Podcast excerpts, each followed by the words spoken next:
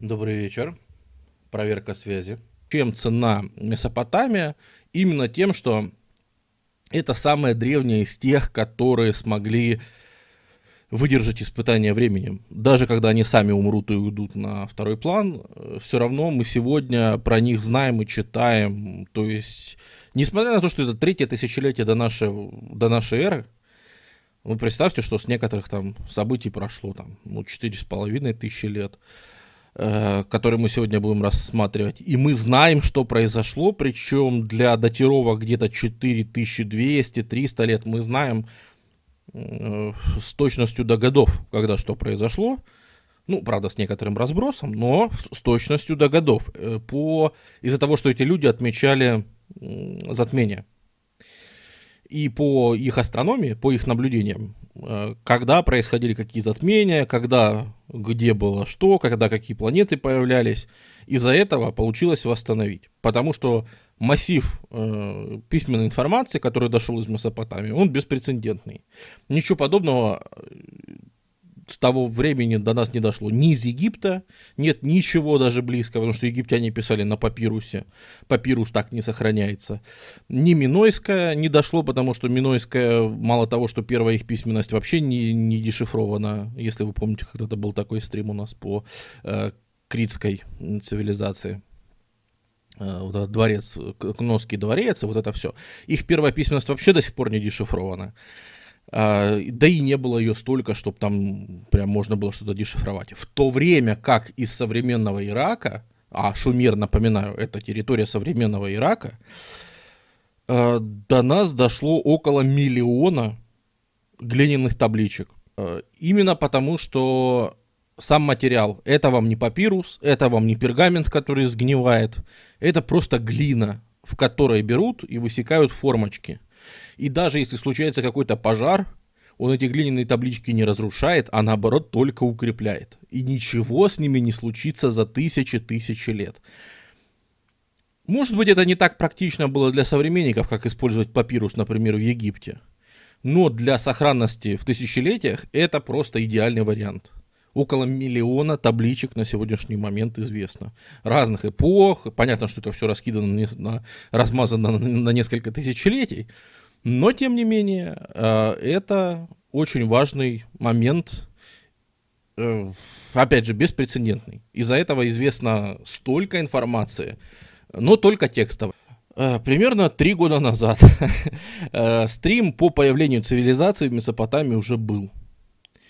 Он назывался что-то типа «Первые цивилизации» или что-то вроде этого. Там было много про что, про все первые цивилизации. Кратко про долину Нила, долину Инда, долину Янзы Хуанхэ и долину Тигра и Ефрата. Э, поэтому э, подробно расписывать, как здесь конкретно люди переходили от охотников-собирателей к фермерству, как они приручали животных, как они вот это все, мы, пожалуй, рассматривать не будем. Это совсем древность, а сегодня будем заниматься историей. История начинается с письменных источников. Когда мы не только раскапываем археологию, говорим, М, эти люди изготавливали вот такие вот ножи, а можем еще и прочесть, для чего они их изготавливали. Вот. И когда ты будешь смотреть на современные карты, обрати, пожалуйста, внимание, что Персидский залив здесь и сегодня он находится на разных уровнях. Это древняя форма Персидского залива, а сегодня он где-то ну вот видишь, здесь так прям видно, что искусственно его удлинили, чтобы показать. Сегодня Персидский залив, он где-то до сюда идет. Начнем действительно правильно спросили, что это за местность, какая вообще в ней география. Это совершенно правильно, потому что от нее много чего зависит. А, часто Шаат эль Араб, ну, как тебе сказать, в общем, разлитые по пространствам реки. Но на тот момент, на тот момент, э, самый юг он находился северней. Э, там, где сейчас находятся болота, там, где, если кто помнит новости политические, там, где Саддам Хусейн в свое время э, гонял болотных арабов, геноцидил, э, вот это на тот момент был самый юг тогдашнего Шумера. И сегодня можно посмотреть, как выглядят эти области. Это такие заболоченные, разлитые э, местности, в которых, в общем-то, достаточно и хорошей воды нормальной, И это совершенно не обязательно себе не нужно представлять какую-то пустыню э, и все остальное, потому что пустыня, конечно, есть, и ее много, и вообще засушливой земли там много. Но именно поэтому цивилизация называется Месопотамия, а именно Междуречье. Потому что рядом с рекой и можно было жить, потому что рядом с рекой всегда была жизнь. Вот, и тут и можно выпасать всяких буйволов. При этом, естественно, чем дальше вы отдаляетесь от речек или поднимаетесь вверх по Тигру и Ефрату, э, вы находите все больше, э, ну, местность начинает изменяться и становиться примерно вот такой. Ну, вот, например, да, классический изгиб э, реки Тигр. При этом, как только мы отходим в сторону от рек на какое-то более-менее значительное расстояние, у нас тут же начинаются засушливые места, которые очень редко удобряются и только во время каких-нибудь половодий, во время разлива рек сюда доходит вода, потом отступает. В принципе, что-то может вырасти в том, что река нанесла, но, в общем-то, не особо. И жить здесь уже гораздо сложнее. Сюда уже приходится в такие местности проводить искусственные каналы прорывать.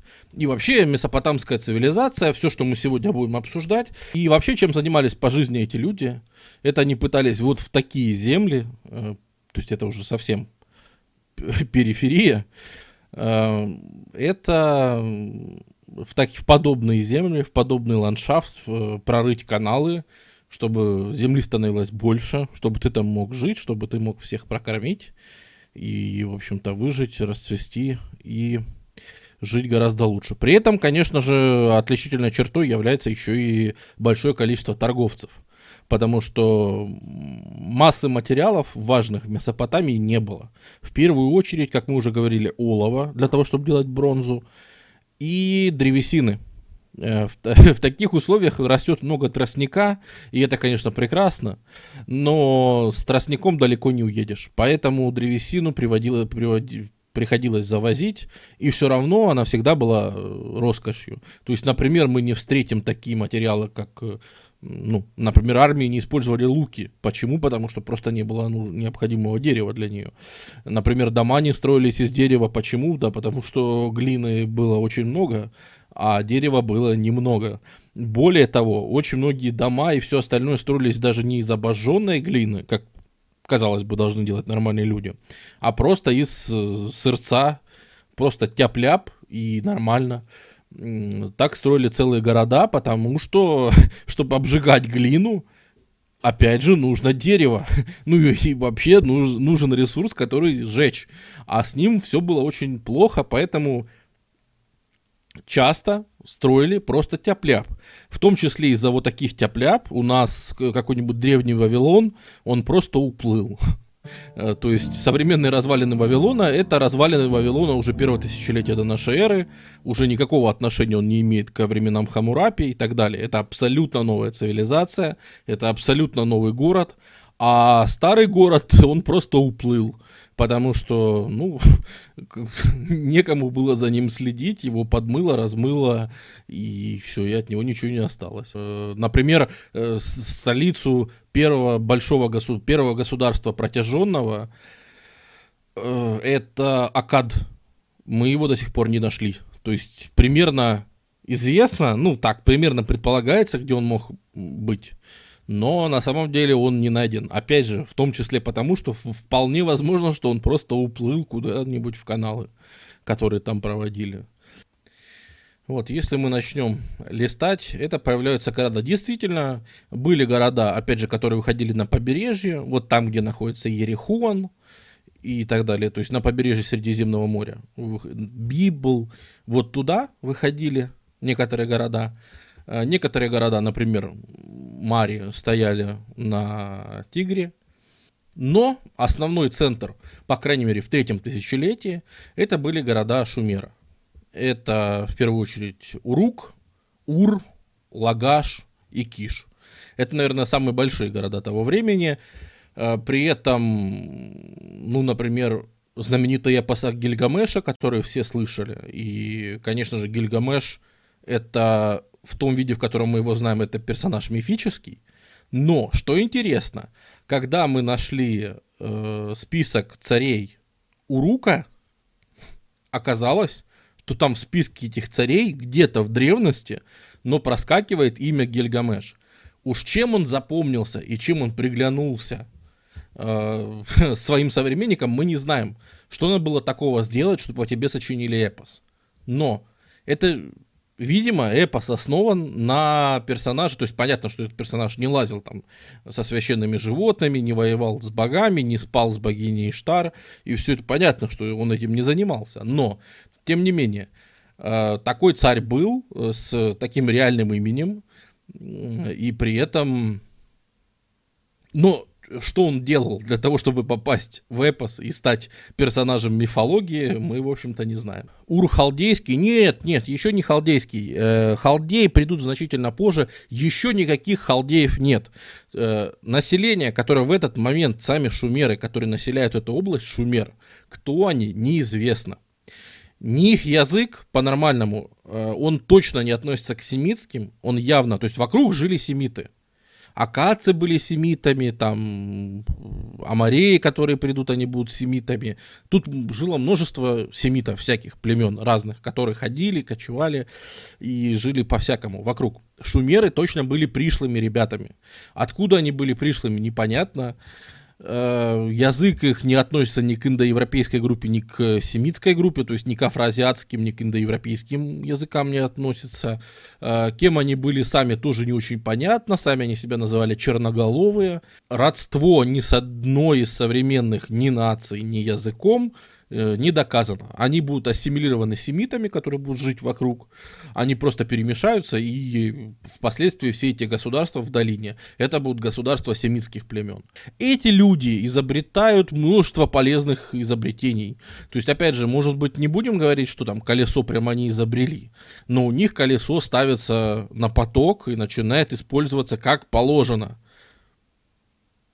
они начинают активно использовать ослов и мулов Э, для как целые караваны, вплоть до того, что там будут 100-200 э, ослов, и вот эти караваны э, таскают э, олово, например, э, в соседние города и, в общем, торгуют.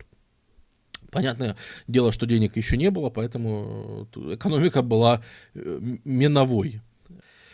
Царь это очень громкое слово. Неправильнее было бы говорить о них как о вождях племен. Ну, э, не совсем правильно, потому что устройство было разное. Например, мы точно знаем, что какое-то время существовали города уже здесь, и были и Уры-Урук, но там еще в какой-то момент не выделялись э, какие-то центральные постройки царские. То есть выделялись в отдельный храм, храм действительно выделялся как отдельное здание и был чем-то особенным. А, например, какой-нибудь царский дворец, их просто не существовало в начале третьего там, тысячелетия.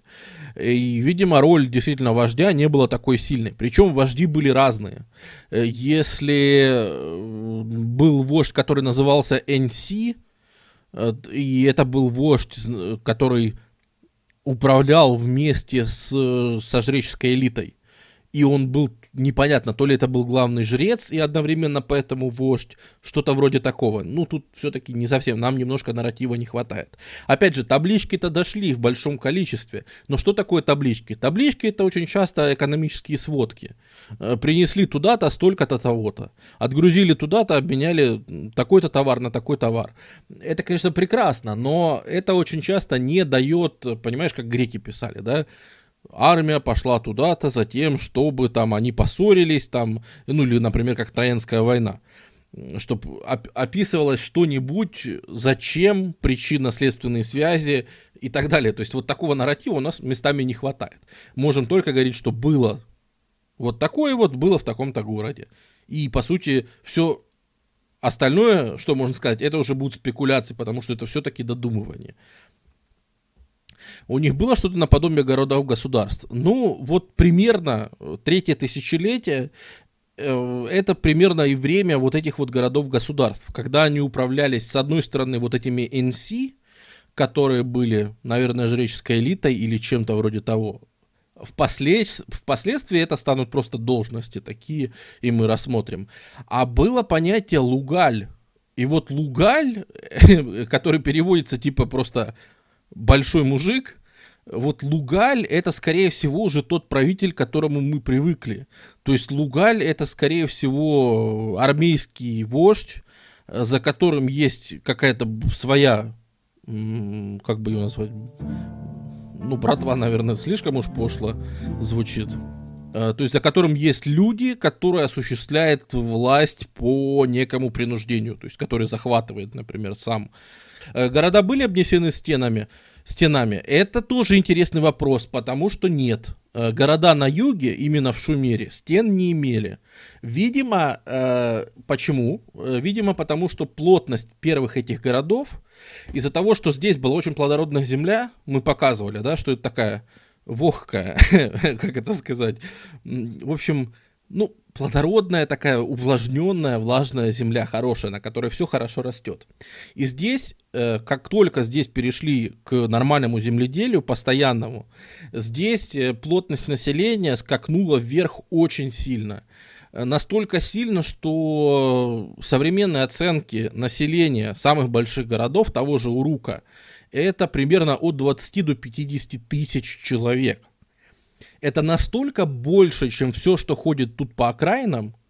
Это настолько по плотности населения, ну представь, насколько тогда разреженное население, которое ходит, ну вообще, с гулькин нос населения на всю планету-то людей. А тут у вас в одном месте концентрация десятки тысяч людей живут в одном месте.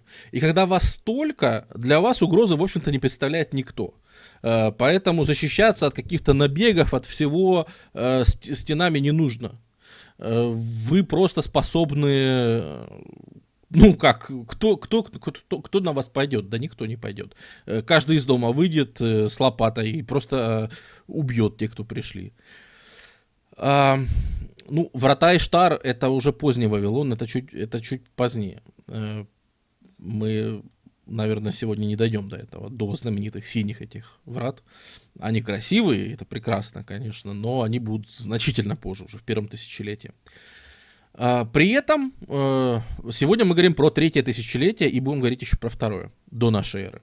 Э, при этом, чем выше по рекам, тем больше шанс, что мы находим стены.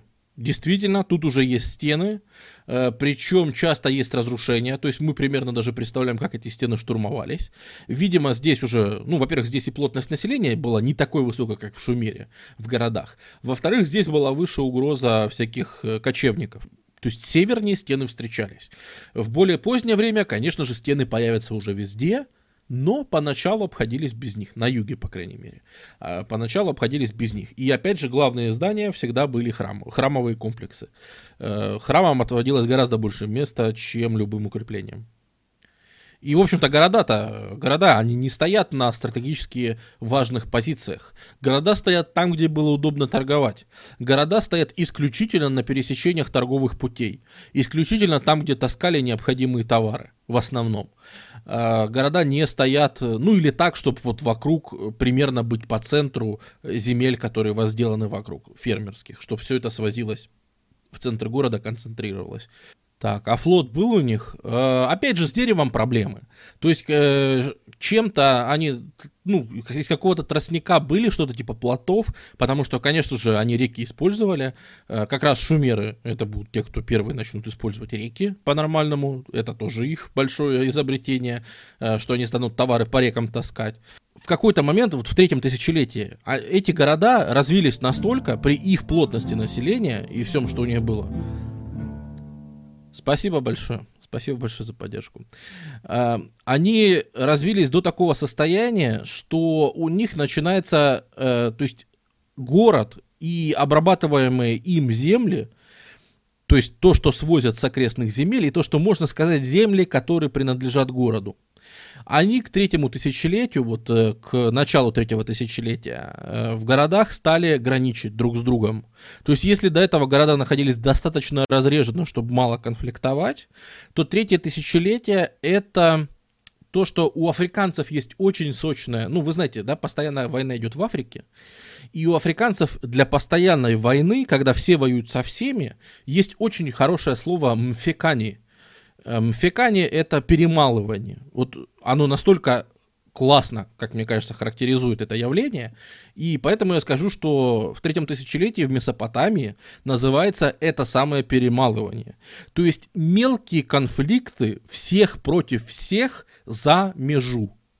Где проходит огород? Вот здесь или на 10 метров дальше? Вот здесь или на 10 метров ближе? Э, это относится к городу Уру или городу Лагашу. Это, значит, кто здесь посадил э, грядку, значит, пшеницы, а кто здесь посадил грядку там еще, а чей тут скот прошел и эту грядку вы, вытоптал, например, загубил чей-то урожай. То есть мелкие конфликты пограничные, они, но которые, они с одной стороны пограничные и мелкие, а с другой стороны они постоянные. Они будут длиться сотни, несколько сотен лет. То есть, если это начало третьего тысячелетия, то где-то до середины третьего тысячелетия до нашей эры будет длиться этот процесс передела постоянного зон влияния городов. И уже в этот момент мы можем говорить, что роль города это не только границы самого города, вот какой он есть, а это то, насколько он распространяет свое влияние. Да? То есть у него есть некое, некий ареал, в которой считается, что стоп-стоп, это земля Урука, туда не надо ходить. Давайте их лучше обойдем стороной. Э, этот рост был э, вызван введением натурального хозяйства. Не, ну, конечно, то есть валюты точно никакой не было. Валюты еще не использовали, то есть еще долго не будет никакой валюты, никаких монет, ничего нет, экономика миновая еще. То есть мы меняемся, мы с тобой меняемся. Вот терки. Ну да. И постоянное выяснение, кто будет где, кто за что будет жить. С другой стороны, в этой же ситуации создаются интересные, характерные для шумеров типы войск. Это, например, у них создается своя колесница, которая не имеет к известным нам колесницам никакого отношения, потому что у них сила, у них они лошадей не любили, не использовали и вообще не особо приветствовали, зато у них было в большом количестве ослов. И поэтому у шумеров была не конница, а ослинница. Шумеры активно ехали в бой верхом на ослах. Наверное, выглядело это эпично. Вот. Но в основном они использовали ослов для того, чтобы их запрягать. Во время вот этого вот этого перемалывания все-таки создаются попытки э, не раз и не два. Случается так, особенно ближе к середине. Давайте мотнем. Ближе к середине третьего тысячелетия, ну и дальше давайте вот так вот где-то мотнем. Не раз и не два случаются мелкие эксцессы. Например, мы пошли воевать с Лагашем, и вместо того, чтобы э, просто побить жителей Лагаша, мы взяли и зашли к ним в город. То есть мы их не просто победили, а еще и в их город попали сами. Э, что с этим делать, было совершенно непонятно. Обычно просто кого-то убивали, чего-то из города забирали и убирали к себе во свояси. Э, никакой попытки захватить город и контролировать еще не было. Вот это, это как раз важный переход, который случится сегодня и который придумают как раз вот семита Акаци. Потому что пока сами шумеры, сами шумеры идею протяженного государства так и не забрели. Они подошли очень близко, потому что э, к концу третьего тысячелетия, даже по их записям, по их э, клинописи, видно, что все чаще и чаще случается так, что один город, особенно, ну, здесь показаны самые крупные, а их же здесь было несколько десятков, все чаще и чаще получается так, что большие города начинают доминировать над мелкими, все чаще у них получается разграбить мелкий город и что-то с ним делать, но ни разу речь не идет о захвате. Во-первых, непонятно, как его захватить. Дело в том, что считается, что каждый город по э, шумерской мифологии, каждый город это дом определенного божества. Определенного божества, которому вы молитесь, то есть наш дом это дом Иштар, ваш дом это дом еще какой-то богини э, Инанны, например, а их город это город Энлиля, например, это такой громовержец типа Зевса. Э, тоже такой боевой, громовержец, в общем, типичный, типичный бог, которого мы все представляем, когда бог грозы. Э, да, такое тоже случается, и непонятно, что делать э, в его городе, как бы он же тут живет, тут живет другой бог, а значит, ну, против него ты не попрешь. Значит, ему надо молиться. А как ему молиться? Мы не умеем. Ну, я, например, не знаю гимнов вашего, вашему богу. То есть вы здесь живете, и вы поддерживаете жизнь в этом боге, и как бы ему служите. А божества не такие очень, очень конкретные. Им надо приносить еду, им надо приносить питье, им надо приносить, в общем, все на свете. Боги очень такие материалистичные, они абсолютно не отказываются от э, жертв из одежды, которую надо там на ритуальных кострах сжигать, из еды, из питья, то есть им все на свете надо. Э, вот. Поэтому не совсем понятно, что делать с чужим городом. И эта проблема, она сама собой пропадает, когда на территорию Шумерии приходят э, с севера э, акадцы. Когда начинают э, акадские племена с их другим совершенно языком, акадским, ну, естественно, пленных угоняют, которые становятся рабами. В это время рабство развито так себе, потому что, опять же, не совсем понятно, откуда брать ну, рабов. То есть мы все живем, мы все вместе трудимся, вместе возделываем. И в основном рабы это, скорее всего, были военнопленные.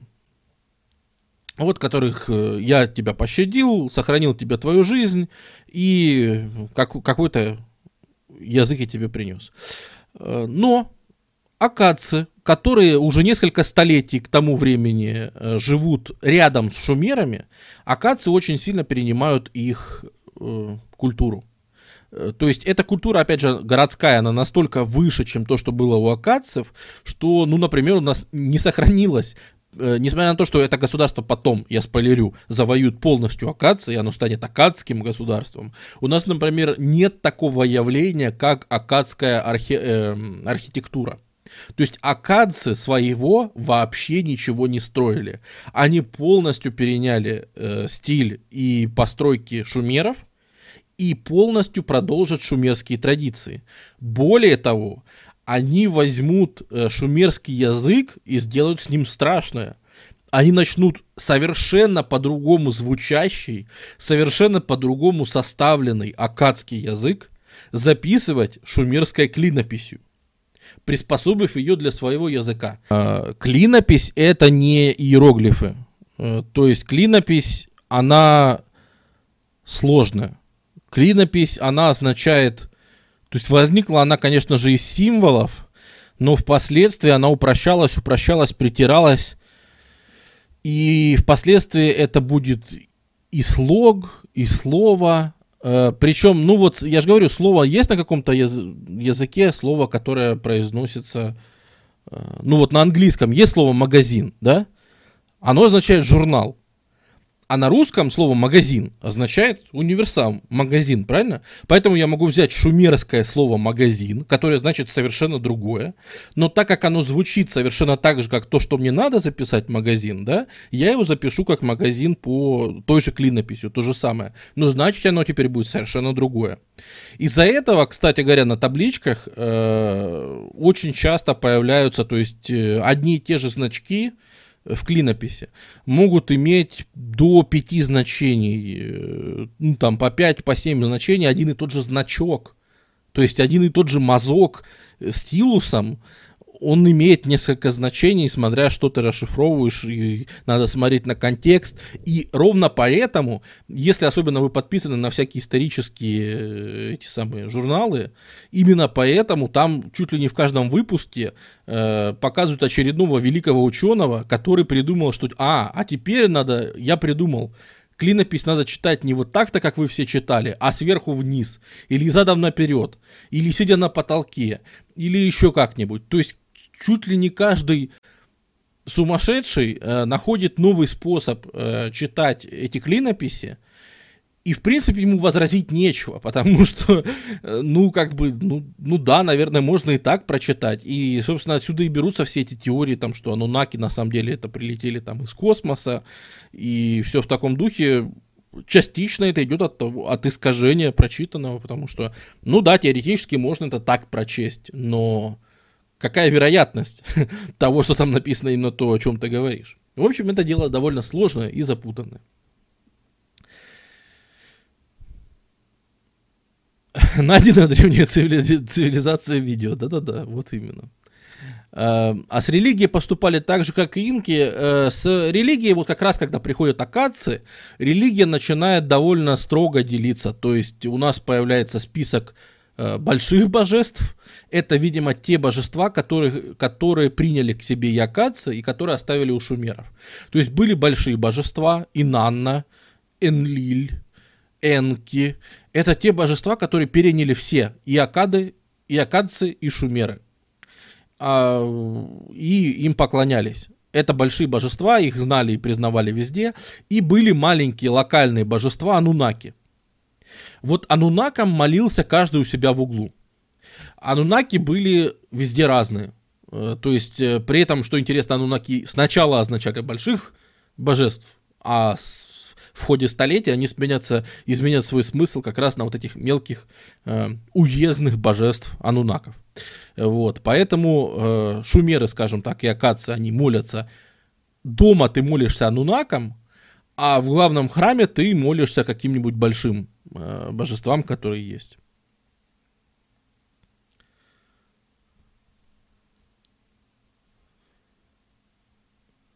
Ну да, да, конкрет, бетон, вот именно. Э, поэтому, поэтому акадцы перенимают э, в том числе и эту религию значительно. То есть они привнесут, в основном они привнесут свои произношения. То есть это будут те же боги, э, которые будут произноситься по-другому, под влиянием акадского языка. Например, Иштар это, если я не ошибаюсь, это именно акадское произношение. Потому что у этих самых, у шумеров э, она называлась по-другому.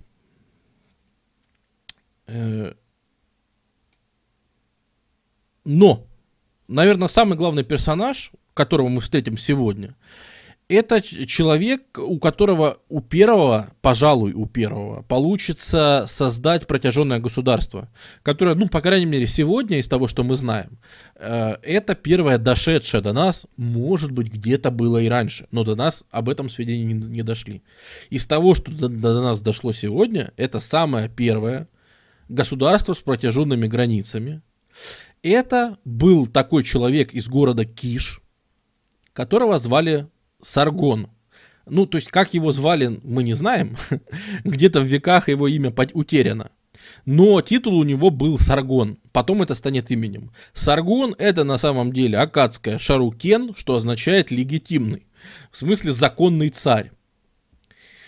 Из чего, кстати, историки делают однозначно вывод единогласно, что раз он взял себе имя законный царь, значит, он сто процентов был незаконным.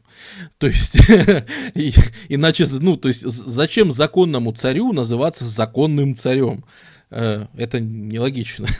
Вот. И легенда о том, как он был воспитан, то есть, впоследствии он, конечно, будет сильно мифологизирован, и миф, это не факт, это миф о его рождении происхождении – это так, таковой, и многие сейчас узнают. Давайте переключимся уже. На. О, вот это, кстати, колесница, о которой я говорил. Это великая э, шумерская колесница, действительно, которую тащат ослы. Вот. Эх, как, какие у них, как, какую милоту они все-таки изображали. Да, вот эти статуи с большими глазами тоже очень характерные. А под ослами кто? Противники. Э, то есть пораженных противников всегда изображали довольно жестоко. То есть, что их прям топчат, попирают сапожищем, в общем. Что пораженных противников надо прям топтать ногой. И там всегда такие сюжеты типа царь ловит их в сеть, ну, то есть как, как рыбу какую-то или как животных. Значит, он сетью их там накрывает. Да, кстати, боевые сети использовали. Это совершенно вот что я еще вспомнил. Э, наверное, в условиях, когда у вас нет луков и в основном бой идет вблизи, э, видимо, использование сетей – это нормальная тема. Вот. Это знаменитая маска, которая считается маской Саргона, но э, сегодня мы уже знаем, что это не маска Саргона. Но везде, где вы будете встречать, вы будете видеть, что это маски Саргона. Да-да-да, конечно же, конечно же, маски Саргона, никто не спорит. но это не саргон. В общем, э, на сегодняшний день доказано, что, ну, не доказано, но, скорее всего, это э, маска его внука. Вот. И, и так, кстати, у нас практически со всеми изображениями. То есть знаменитое изображение Хамурапи, которое все знают как изображение Хамурапи, ну, конечно, голова Хамурапи. Э, сегодня считается, что он на несколько столетий старше, чем сам Хамурапи жил. Э, маска Саргона оказывается не Саргона, а его внука. И, в общем-то, со всеми известными персонажами примерно так и есть. Ну, потому что в 20-е годы, когда раскапывали, э, примерно так и раскапывали. Раскопали какой-нибудь э, древний сад. Ну, тут явно был сад. О, мы раскопали Эдем. Если раскопали царя, так не какого-то, а Саргона раскопали обязательно. Это сто процентов Саргона. Э, тогда не мелочились, э, в общем, на эти вещи. То есть, да, и на тот момент э, не нужно забывать, что в начале 20 века археология была э, ровно тем, от чего сегодня настоящие археологи себе просто застрелились бы. Клабыкс, большое тебе спасибо. А именно, что археология тогда была, по сути, узаконенным воровством. То есть, э, ты получал разрешение на раскопки, э, ты без всяких отчетов, без всего нанимал кучу местных арабов, приезжал на место какие-нибудь холмы, бугры, значит, тут какие-то стоят 100% зигураты. В общем, захоронения эти всякие определить несложно, или ритуальные бы старые постройки и вы начинаете копать, и вы просто вывозите, то есть э, современная коллекция Лувра, да, там огромный зал, посвященный вообще месо, древней Месопотамии, э, британский музей, э, значит, музей Венеции древнего мира, это все такие большие примеры э, масштабного варварства и исторического грабежа. То есть по-другому это никак не назвать, потому что э, последствия этого э, разгребают до сих пор. Ну, например, в начале стрима мы сказали, что было найдено около миллиона глиняных табличек. Да, их было найдено так много. Вот только проблема, что мы теперь имеем такую ситуацию, когда у нас половинка таблички находится в городе Нью-Йорке, э, еще половина таблички находится в городе Венеции. Э, как по ней восстановить, причем это находится и то, и то в музеях, и как например, ученому, э, который теперь мы умеем читать, например, что там написано, э, как нам, например, восстановить какому тексту или какому периоду имеет отношение эта табличка, э, какую версию она... То есть, например, тот же эпос о он нам известен очень давно, да, там 40 веков существует. Это круто, и видно, как в разные столетия там менялись сюжеты. Их переписывали в угоду политике, в угоду еще чему-то. Какое-то божество стало более важным, оно в рассказе играет более важную роль. Какой-то город э, более сильный э, в, определенную эпоху, да, события переносятся из Урука в этот город, что на самом деле это все про тот город рассказывается. Это тоже очень интересно и дает информацию о временах. Ее очень сложно э, теперь изучать, потому что это все разграблено и растащено по разным европейским городам и распределено по разным музеям. То, что раньше относилось к одному захоронению, к одному храму, к одному дворцу, оно теперь находится в разных городах. И изучать вместе его нет никакой возможности. Это большая проблема, к сожалению. Именно Индианы Джонсы, а не археологи. Да. Да, тогда культурных слоях и датировки вообще никто не думал, к сожалению. То есть это сейчас там трясутся над каждой табличкой, все, даже вот война сейчас в Ираке идет, и все равно ухитряются раскапывать. Да, э, совершенно прав, правильно. Ты остановился на том, что акадцы привнесли концепцию долговременного захвата городов. А именно это сделал Саргон. Э, Саргон Акадский, который где-то в районе 2300 года до нашей эры. Э, почему в районе? Хотя мы сказали, что мы вроде как знаем по годам. Потому что есть три метода датировки. Э, все три подходят под э, те затмения, под, ту, под их астрономию, э, в общем, по, по годам подходят все три метода датировки. Поэтому я сегодня буду называть среднюю датировку. Она, во-первых, принята у нас, а во-вторых, мне кажется, это просто логичней. Э, чем более раннюю, более позднюю. Они отличаются не очень сильно, они отличаются ровно на одно затмение. Э, вот, поэтому, в принципе, там разница в несколько лет, но тем не менее. В районе 2300 города, года до нашей эры у нас создается огромная территория, а, огром, происходит огромное завоевание э, Саргона древнего, который, по сути, первый в истории заложил... Спасибо, Шимшон. Первый в истории заложил вот эту концепцию протяженного государства. Что, сидя у себя в Кише, потом он а, перенесет столицу в город Акад.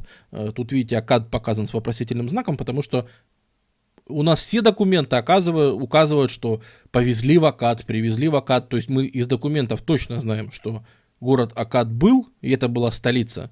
Но где он находился, мы не знаем, к сожалению. Так вот, э, Саргон древний, э, в 2300 году до нашей эры, ну, примерно, э, завоевывает, во-первых, города Шумера, один за одним.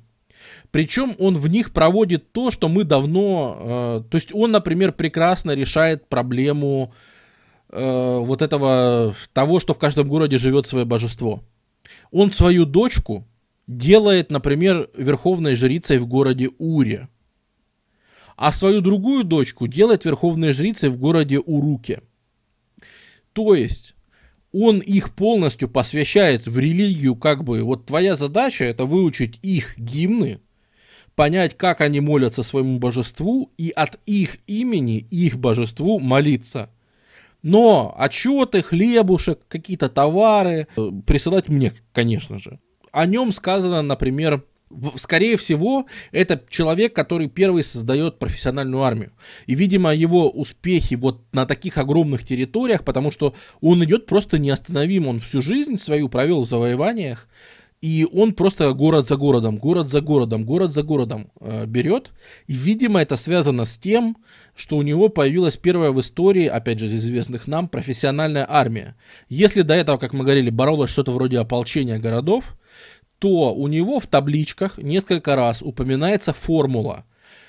Э, рядом с Аргоном, ну, с Ширукеном с этим, обедало 54 сотни людей. 5400 человек, видимо, это и была его постоянная армия. Ну, вот эта формула, что рядом с ним обедало там 5, 50 сотен мужей, видимо, это формула как раз, которая описывает э, солдат. Ну, потому что что, что значит с ним делили трапезу? Э, кто это еще мог быть? Э, что это за мужики, которые с ним делили трапезу?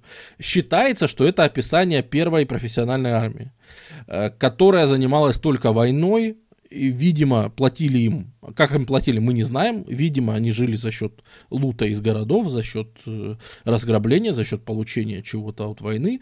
Но э, результаты этой профессиональной армии, в общем-то, у вас на глазах. Это создание, можно на карте э, теперь пролистать.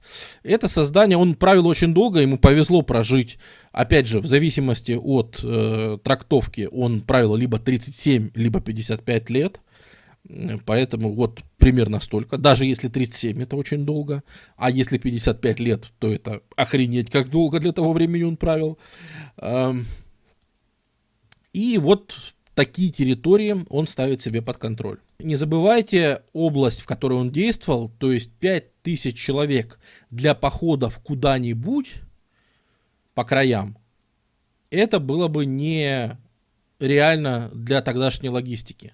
Но, пожалуйста, не забывайте, что, обратите внимание, вот эта захваченная территория, она ровно соответствует плодородному полумесяцу. И государства, которые здесь существуют, они раз за разом будут повторять примерно вот эту загогулинку по форме. Потому что никуда больше в сторону, тут вот начинаются горы, тут начинается Иранское Нагорье, тут начинаются эти э, горы Тауруса, э, тут начинается Анатолия, и там тоже гористая местность, здесь пустыня. В общем, здесь армии не пройдут и не пойдут, им тут неудобно. А вот по рекам и там, где есть нормальные возделанные поля, по которым ты можешь на ходу идти, просто есть на ходу, Э, эти армии могли себе позволить перемещаться, и, в общем-то, никуда они, э, то есть даже какие-то большие империи, они будут заходить далеко, они будут торговать там с хетами, которые тут впоследствии появятся, э, они будут подчинять себе лам, но какие-то завоевательные походы, они вот ограничены вот этим вот полумесяцем будут всегда. У них уже появляется отношение такое, что вот история как к истории. И вообще Э, шумеро-акадская цивилизация, она как раз изобретает, по сути, историю, потому что она очень сильно парилась временем. Проблемы времени для этих людей была, наверное, ключевым. Потому что вся их мифология, все, что они обсуждают, она крутится, во-первых, вокруг, конечно, понятия смерти и вечности, и времени. Вообще, что такое время? Их очень сильно заботило время. Э, заботило настолько, что мы с вами до сих пор используем их время. В смысле, э, у них была э, гексадецимальная система исчисления. То есть она позиционная, как и десятиричная, но базовым числом является 60. И именно поэтому у нас 60 секунд, 60 минут и все остальное, что вы знаете. То есть, когда вы себе представляете, Э, что это было 43 века назад, и нас это никак не касается, вы не правы. Именно от шумеро-акадской цивилизации, например, вы сегодня, как, как эти люди придумали, вы сегодня точно так же измеряете время. До сих пор, спустя столько тысяч лет. Легенда о том, как произошел Саргон, ее сейчас многие узнают. Это мать его жрица прятала, прятала, что она беременна, а когда он родился, положила его в корзину, отнесла к реке, положила, значит, он плыл по реке в корзинке, его там нашли, воспитали при храме, в общем, он там вырос и дальше сделал карьеру. В общем-то, сюжет, который после этого повторяется очень много где. Э, впервые мы его встречаем при жизнеописании Саргона. Э, и уже тогда это явно выдуманный миф, э, потому что никакой корзинки ничего не было, потому что у нас есть, э, у нас есть запись о том, что Саргон на самом деле э, запись из города Киша, откуда он родом, э, указывается, что это царь, сын садовника, э, который сверг царя Киша Урзабабу и сам стал царем. Э, в Кише, на его родине, запись о том, что он сын садовника и Урзабабу он просто сверг, э, э она осталась. Ну, там просто в городских, скажем так, архивах. Э, вот. Э, и поэтому, поэтому становится понятно, почему сын садовника назвался Шарукеном, то есть законным царем, почему его зовут Саргон. И, в общем, дальше действительно все становится на свои места. Э, у него не очень сложилось с последователями, потому что э, мы, конечно, очень любим глиняные таблички, это все прекрасно, но, например, в архивах записано, что его сына забили до смерти глиняной табличкой как раз. Весьма технологичная смерть для того времени. Это как сегодня, я не знаю, э, разбиться на электрокаре или что-нибудь вроде того. Второй сын тоже долго не проправил, он тоже умер.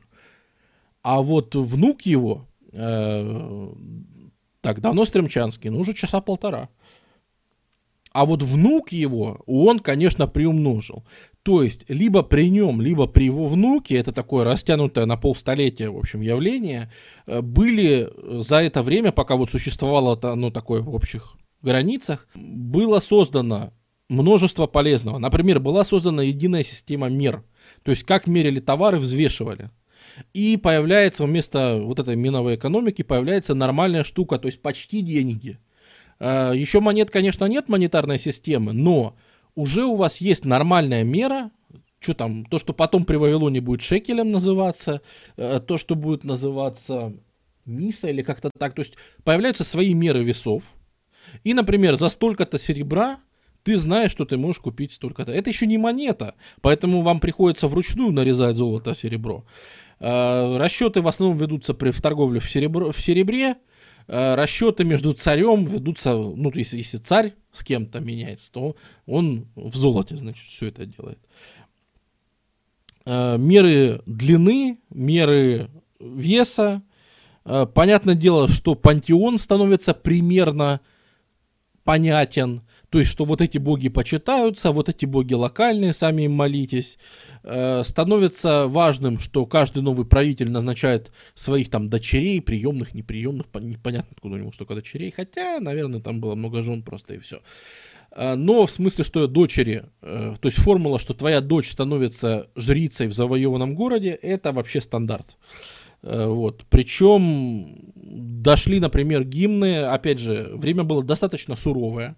И, например, одна из его дочерей э, дошла ее молитва богине Инанне. Это то, что потом будет называться Иштар. Я, твоя жрица, позволь принести нашим мужчинам победу.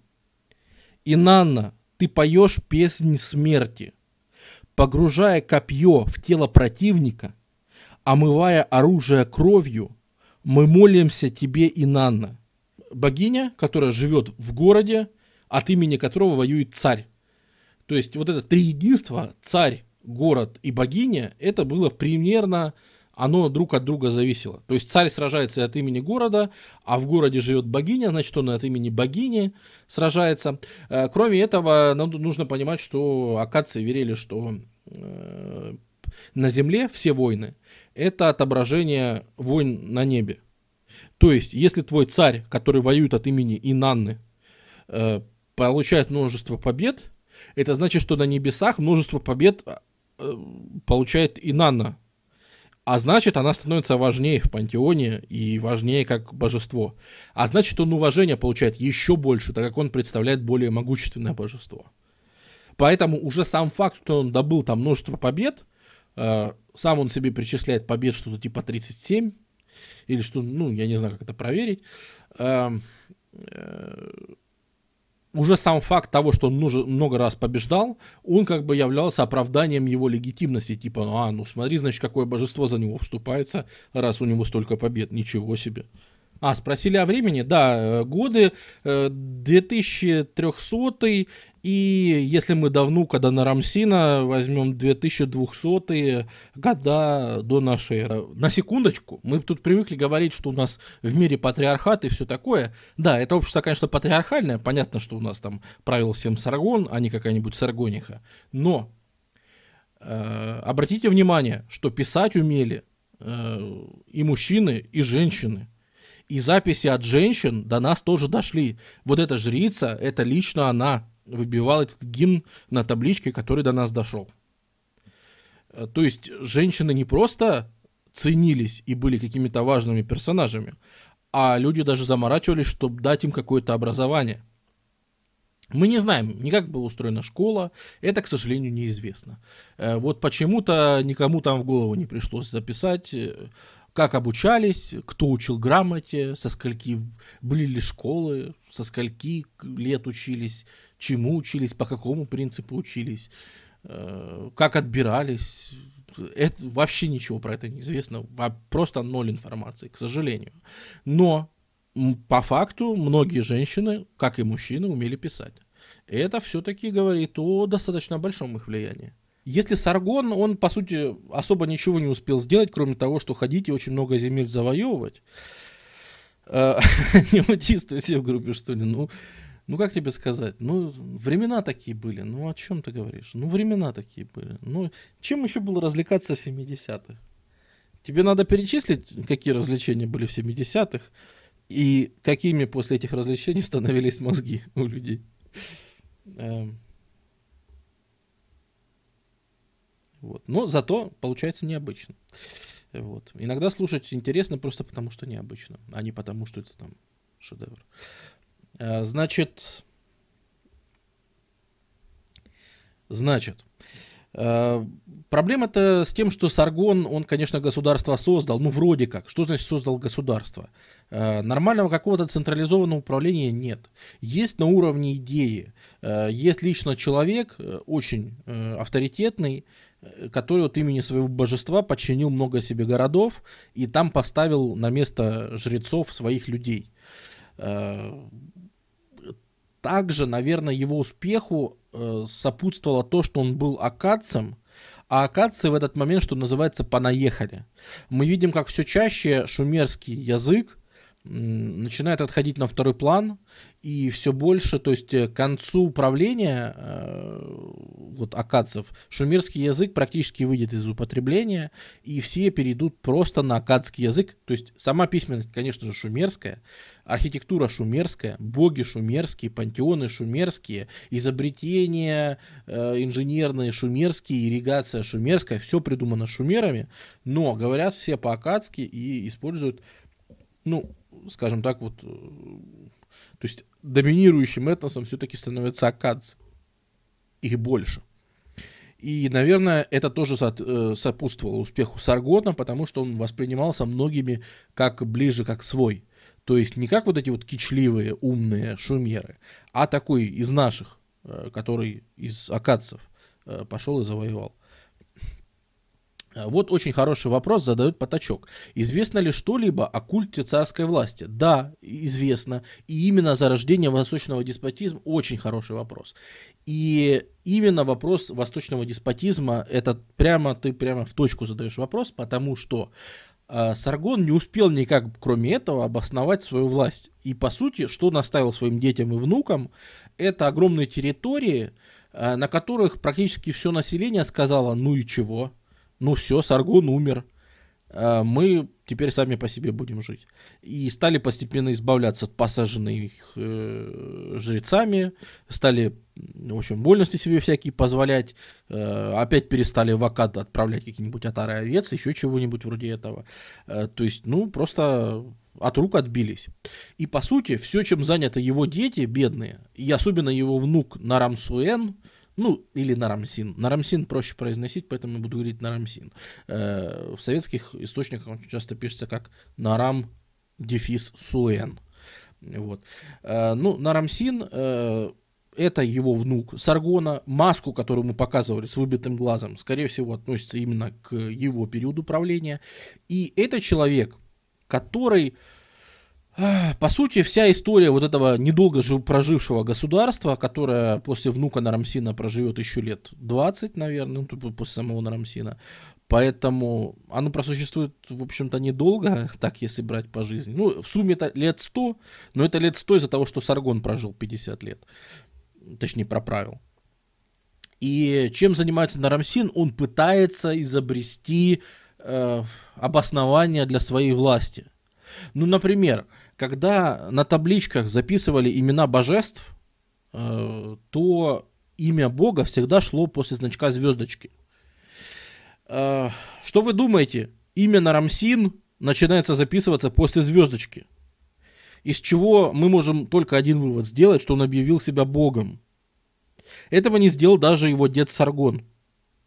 Нарамсин объявил себя Богом, и как бы молиться теперь надо было, в том числе и ему – и он теперь не как Саргон воевал от имени Бога, он сам и был воюющим Богом. Стеллы, которые возводятся, ну, то есть монументы, которые возводятся в его честь, они прямо, то есть это, это храм Нарамсина, там молятся ровно правителю, там молятся самому Нарамсину. А, профессиональная армия еще есть, и она к нему перешла и с ней надо что-то сделать. Например, он сходил в Элам, и там прекрасным образом столицу эламитов, а Эл, Элам это кто? Элам это современный юго-западный Иран. Это такие прото-прото-иранцы. Э, если почитать про Элам в источниках того времени, э, в шумеро-акадских, там всегда написано, что Элам это такие варвары, они грязные варвары, вечно набегают, но по раскопкам получается, что у Илама была тоже очень неплохая, тоже городская культура. То есть это не были какие-то грязные, там, немытые совершенно дикари. Элам вплотную подошел к изобретению собственной письменности, собственной, э, но так оказалось, что под рукой была более удобная и проработанная уже шумеракадская письменность, и они просто переняли ее. Но до этого они для счета, там, для каких-то ритуальных целей уже использовали что-то свое. То есть, если бы рядом бы не было уже готовой письменности, эламиты бы сами точно изобрели свою письменность, потому что они уже подошли вплотную к ней, там были таблички со значками ритуальными, и там было то, через что Шумер проходил там в четвертом тысячелетии до нашей эры. Э, вот, то есть эламиты были вполне развитыми, уж по сравнению со всеми остальными соседями, уж, наверное, самые развитые были, кроме самих э, шумерских городов. Э, поэтому их тоже пришлось подчинять, их тоже там пришлось разбить, но как только армия куда-то уходит, тут же поднимается против правления восстания. И по сути все правление детей и внуков Саргона это вот такие вот побегушки по всему, по всей территории Междуречия в попытках подавить то одно восстание, то другое, то третье, потому что не получается убедить народ э, в том, что э, ну непонятно, что ты за хрен с горы, э, который пришел и рассказывает, что он тут теперь правитель. Ну почему? Э, еще и богом себя называет. И вообще Нарамсин в источниках, потом в более поздних, он записан довольно плохо. Есть такой письменный источник, называется «Проклятие Акада». И там как раз описывается, что вообще, в общем-то, государство рухнуло из-за Нарамсина, и вообще какой кошмар, он ужасный человек. Что, наверное, тоже является перебором. Потому что после Нарамсина еще государство лет 20 протянуло. Вот. Но, тем не менее, э, Нарамсин не, не, не просто начинает... Есть и другие подтверждения, что он объявил себя богом. Например, на изображениях... Э, так, это вот таблички. На изображениях... Ну, вот я напоминаю, что все же молятся Анунакам, только не этим и не этим, а вот этим. Э, характерная черта — это рожки на шапке. Вот эти вот рога — это характерная черта богов. Я сейчас покажу вот Стелла Нарамсина, э, когда он э, разбивает э, эламские племена, то в честь этого ставится стелла о том, что он их победил. Вот тут все нормально, клинописью, значит, все это описано, как он там пришел, разбил лулубеев, эламитов, в общем, тех, кто жили там на востоке. И, как вы видите, характерный, опять же, сюжет пораженных врагов всегда попирают ногами. То есть, э, если кто-то одержал какую-то победу, по картинке всегда понятно, так как их топчут ногами всегда. Это тоже важно. Так вот, что очень характерно, что на Рамсина, как вы видите, тоже стали изображать, даже на э, видео, в смысле на графических изображениях, его тоже стали изображать с рогами, причем с чисто божественными рогами, которые были атрибутом именно божественных изображений. Э, так что человек явно себя объявил а были ли какие-то угрозы с востока? Ну, там иранское Нагорье, опять же, сами ламиты приходили, грабили иногда города. То есть ламиты тоже в долгу не оставались. Они тоже часто приходили и грабили, конечно же. После смерти Нарамсина, то есть если как-то у него еще вот получалось удерживать это государство в каких-то границах, то есть, ну, хотя формально это тоже сплошные записи о том, что пошел опять на тот, он одни и те же города почему-то берет по 10 раз. При его потомках Нармсина мы видим, что каждый следующий царь Акада, он носит меньше титулов. Он правит меньшим количеством городов, он правит меньшим количеством территорий, он правит меньшим количеством всего. Это связано, во-первых, с тем, что все-таки, э, несмотря, то есть идут попытки, да, обосновать протяженное государство. В третьем тысячелетии, даже в конце третьего тысячелетия, то есть 2200 э, там года до нашей эры, это все еще безуспешно. Это все еще не приносит никаких плодов, и в конце концов это государство распадается, шли какие-то независимые снова города. Да, и спросили про угрозы с востока. Э, в том числе с востока приходят племена Кутиев или Гутиев, э, как хотите их называйте. Э, ну, это известная история. Как, как только у вас ослабевает государство, как только вы не можете чему-то противостоять, тут же приходят люди, которые хотят чем-то поживиться. Потому что, конечно же, достижение этих городов и то, что вокруг много еды, Э, ну, то есть голод, конечно, случается, но не так, чтобы совсем. Э, множество городов здесь делают такой ход конем. Они готовы сотрудничать хоть с чертом, хоть с кем угодно, э, лишь бы не с вот этими акадцами, не с вот этой вот династией, вот этих вот царей. То есть настолько им противна идея того, что кто-то один будет править множеством городов, что они даже готовы там куда-то гутиям Э, посылать э, какие-то дары, или даже в Элам посылать какие-то дары, э, но попросить у них протекции, попросить у них защиты от акадцев, которые их вечно завоевывают. Настолько был развит антагонизм. Э, при этом в принципе, они правят независимо. То есть, ну, например, у нас э, в это время, вот Лагаш здесь выделен отдельно, мы для нас хорошо дошло вот э, в 2130-х, 20-х. У нас такой есть правитель в Лагаше Гудея. Он очень, пожалуйста, он правит прекрасно, Лагаш расцветает, э, там живет своя культура, и даже какой-то под, поднимается типа опор, мол, вот видите, как нами правили акации, давайте возродим шумерскую культуру. А для нас это все, да, такая большая древность, там 2100 лет назад, 2150 лет назад, не назад, а до нашей эры, то есть это 4000 лет назад, да. Э, представьте, что на тот момент шумерский язык уже считается древним, ему там уже тысячу, две-три лет, то есть письменному уже почти тысяча, а такому языку разговорному шумерскому ему несколько тысяч лет уже на тот момент. И, конечно, он считается древним, и современным считается акад. И опять у нас начинается вот это то, что я назвал мфекани, э, перемалывание. Опять мы от мышления в, в рамках государства большого возвращаемся к мышлению в рамках города. У нас есть наш город, наше локальное божество, наши границы, и мы тут живем, и никто нас не трогает. Месопотамия пройдет через несколько циклов, и вот сегодня мне как раз хочется рассказать, как с каждым новым циклом государство, которое здесь будет появляться протяженное, оно будет все сильнее, все лучше обоснованным, э, все, все более легитимным, все более проработанным.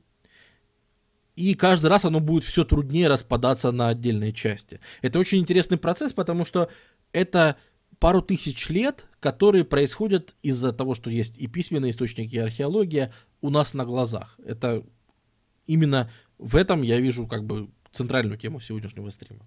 Хотя можно рассказывать про разные вещи. Можно рассказывать про э, про мифологию, потому что безумно же интересная мифология. Например, э, как вы все знаете, а может и не знаете, тогда вам тем более я вам завидую, потому что этот миф о потопе рождается в это же время, примерно. Несмотря на то, что он дошел там из немного более поздних источников, но первый миф о потопе э, возникает то есть он будет записан где-то в в начале следующего тысячелетия, но где-то здесь он уже возникает, потому что части, кусочки, отрывки из мифа о потопе найдены уже прямо вот в это время, вот в 22 там веке до нашей эры и так далее. И сюжет первого мифа о потопе, он примерно такой, что когда боги были созданы, они были созданы другим богом, который их создал и, в общем-то, забил, э, то э, богам постоянно приходилось работать Э, чтобы ну, создавать мир. То есть боги создали горы, э, вырыли там Черное море, э, боги, ну много чего, да, то есть богам нужно очень много работать. И это тоже тяжелая работа. И в какой-то момент по этому мифу э, боги устали.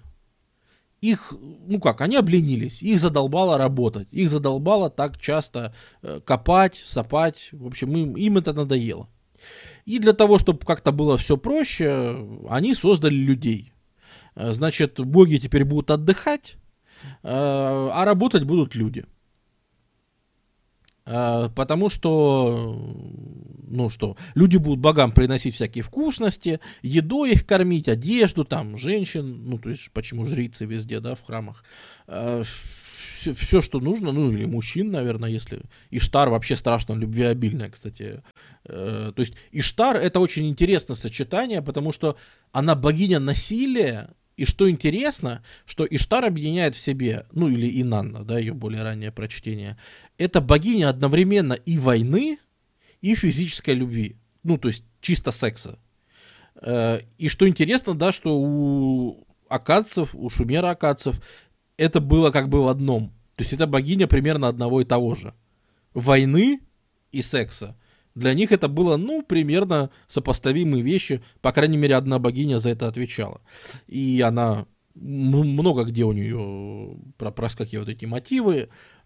То есть э, в мифе Гильгамеша, да, чем за что не так любили Гильгамеша, за, а, почему он считается таким героем, что даже богиня Иштар к нему пришла и предлагала ему связь, любовную.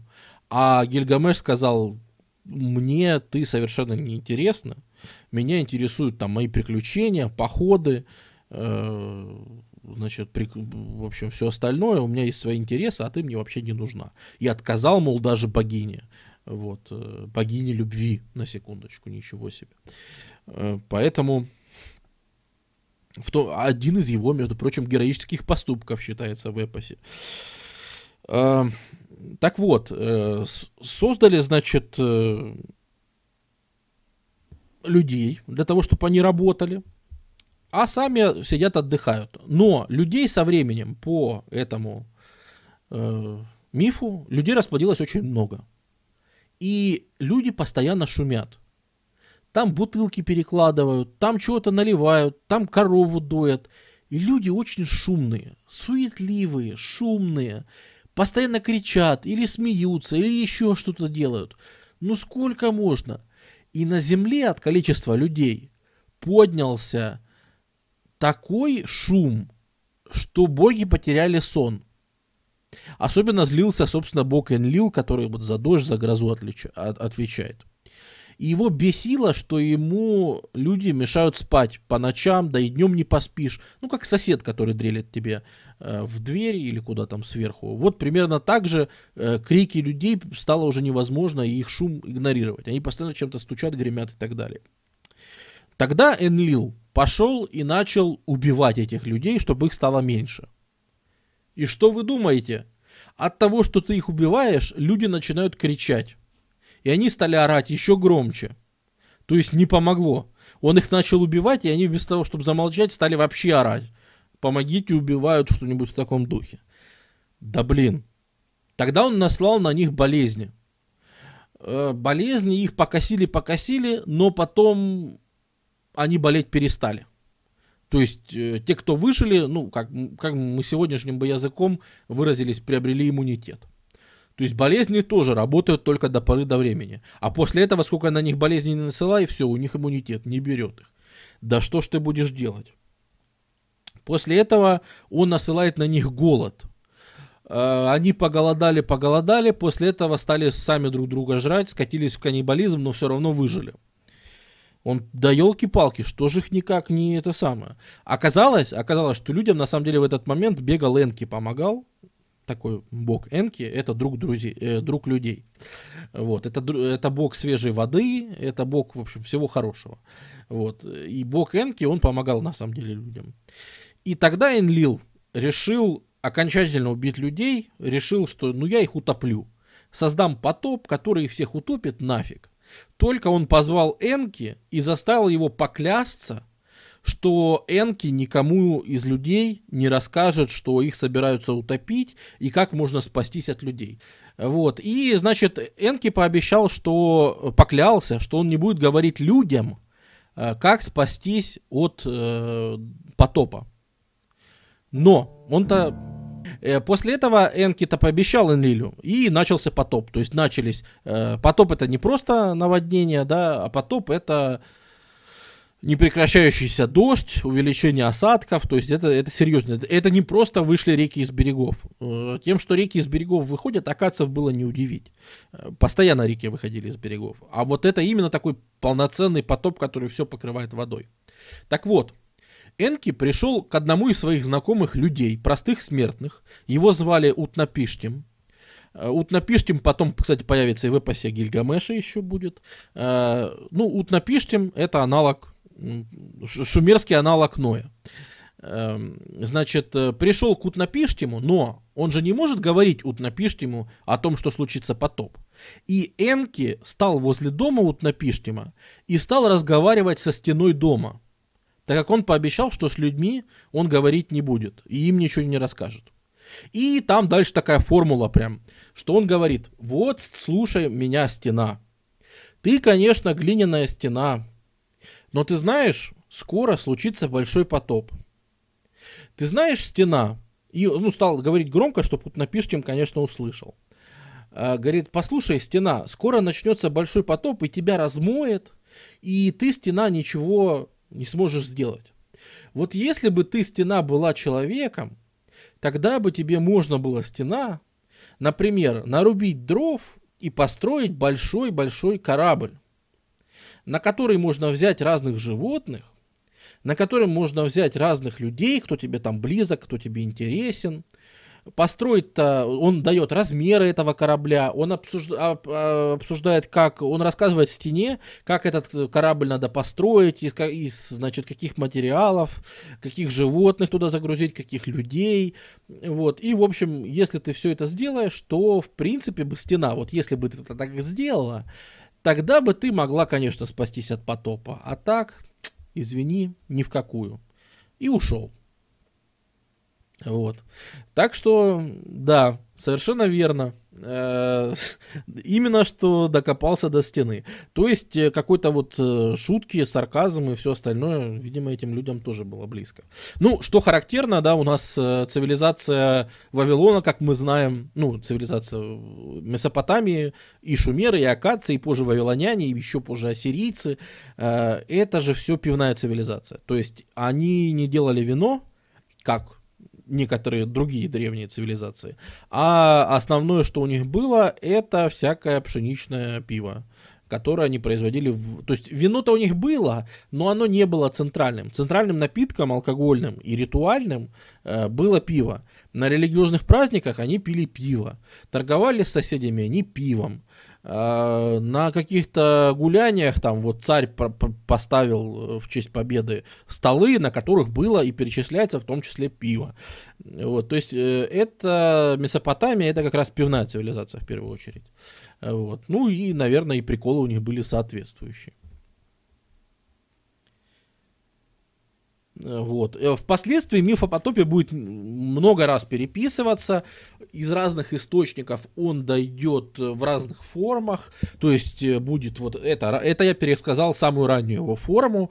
Будет и более поздняя формула. И будут и, и разные причины потопа. И, наверное, будет только общее то, что вот, э, вот Напиштим всегда будет строить корабль. И, например, будут меняться причины, по которым он э, отбирает людей. А, потому что в самом раннем версии мифа он просто своих друзей позвал в этот ковчег. То есть спаслись просто те, кто был с Утнапештимом дружил. То есть, кого ему захотелось, тех он и спас. А, впоследствии э, выбор животных, людей, он становится вот э, более религиозный. То есть, э, например, он спас только тех, кто хорошо молился богам.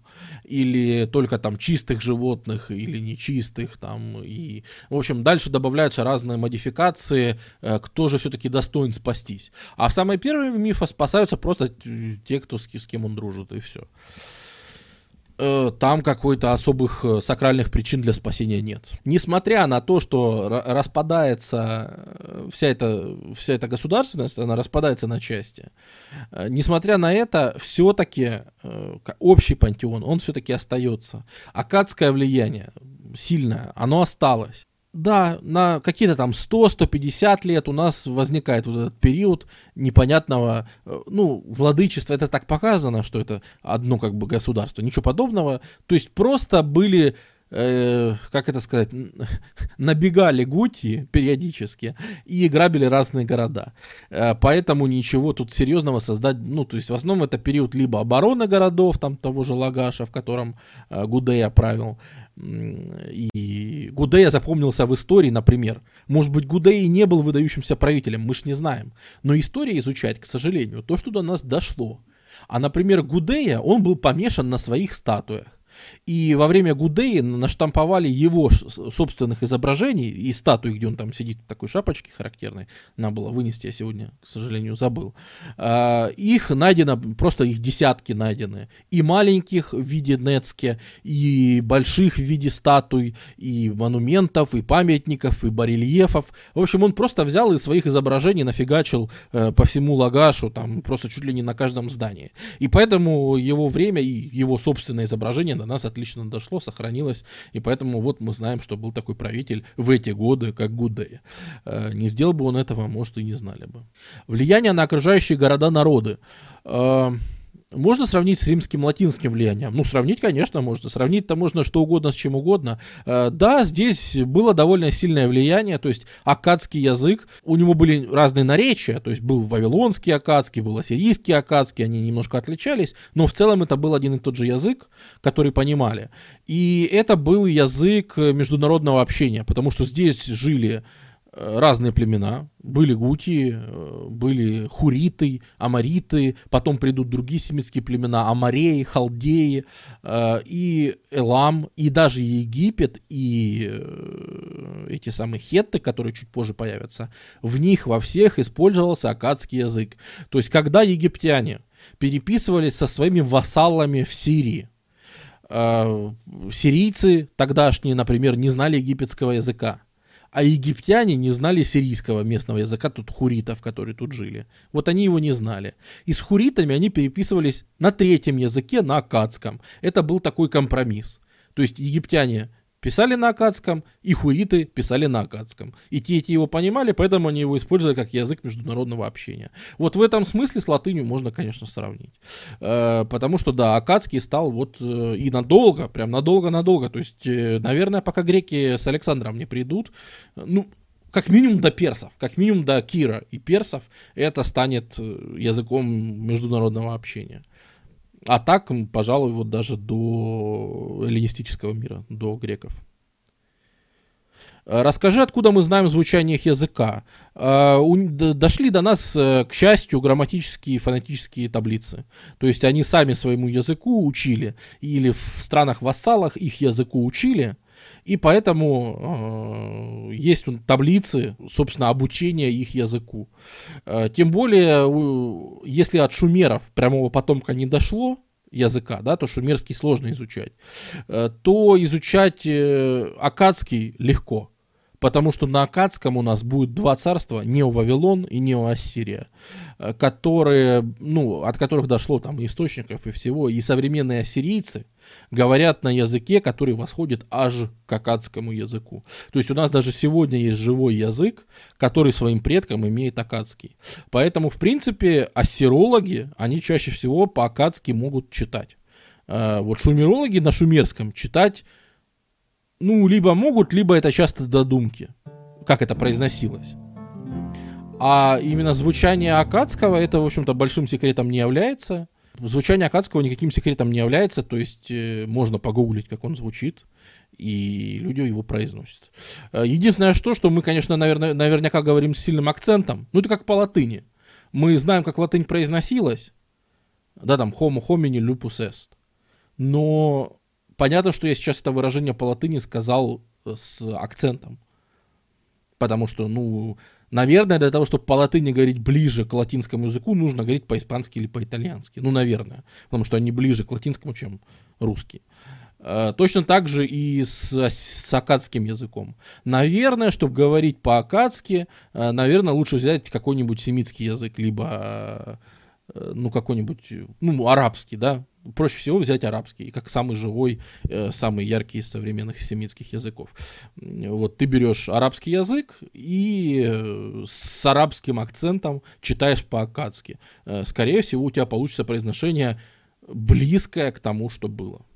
Не идеальное, все равно с акцентом, но близкое к тому, что было. Так что это все восстанавливается. Какую современную страну можно считать наследницей шумеро-акадской цивилизации? Все страны, которые сегодня есть, их можно считать наследницей. то есть, ну, то, что, наверное, мы считаем западным миром, это же частично Египет, частично Месопотамия. Потом через Грецию, через все это, там, через Персию. То есть, э, это территория Ирака. На территории Ирака мы, мы о шумерах и акадцах знаем очень много благодаря Ираку во времена правления Саддама Хусейна. Э, он очень любил всю эту тему. Э, он себя считал продолжателем э, всех этих авторов. Э, то есть э, а, государственная пропаганда в Ираке, э, все там, ну, с конца 70-х, да, то есть все 80-е, там, 90-е, они как раз активно педалировали тему того, что Ирак это наследник месопотамской цивилизации, и кроме шуток, помимо просто пропагандистского эффекта, были, э, то есть в это все вкладывались огромные деньги. То есть то, что найдено столько табличек, то, что раскопано столько зигуратов, то, что раскопано столько инженерных проектов, это в том числе благодаря правительству Хусейна, который, ну вот ему это было, то есть он это делал не, не из-за доброты, не из-за любви к истории, он это, это делал из-за пропагандистских целей, да, но пользу истории он из-за этого принес очень большую, потому что при нем там раскопали, ну просто ну, чуть ли не все, что мы сегодня знаем. Э, вот. И он себя при этом, да, то есть его, вот вам официальное изображение Хусейна э, в стиле как раз закосом под э, древнее э, месопотамское творчество. Со всеми символами, с колесницами. Ну, это, это закос уже под неовавилонское, как мы видим по вот этой архитектуре. Э, но смысл, что под месопотамское э, месопотамскую культуру, э, его за, ну, из совсем такого радикального, это вот панно, да, то есть где, собственно, вот тут, наверное, ярче всего, э, потому что вот, наверное, вот тут ярче всего показана преемственность, что Ирак современный, да, ну, современный ему, там, 90-х, например, э, Ирак тогда, тогдашний, и вот сам Хусейн, который с луком в колеснице, а это классическое изображение, там, царей, так что, да, это, это вот по вопросу о преемственности. Как у них обстояли дела с гомосексуализмом? Ну, как, слушайте, у нас бывает стрим, на котором этого вопроса не бывает. Э, никак. Вообще никак, э, потому что обычно, если дела обстоят хоть как-то, то это на чем-то отражается. На мифах, на записях, на изображениях. А по изображениям, по мифам, по записям э, месопотамским, причем за тысячи лет, э, такое складывается ощущение, что такого явления вообще не существует. Ни с негативной коннотацией, ни с позитивной. Но так вот, если делать вывод только о том, о чем они думали, писали, говорили, то, ну, говорили там, мы не знаем как раз, то сложится впечатление, что такого явления вообще просто нет мысль о том, что какое-то государство нужно создавать, она, оно все-таки оставалось. И как только кочевники Гути э, то ли ослабли, то ли их набеги стали э, менее сильными, ну, здесь они Кути названы, э, мы видим, как возрождается новое государство на этих же территориях, но шумерское.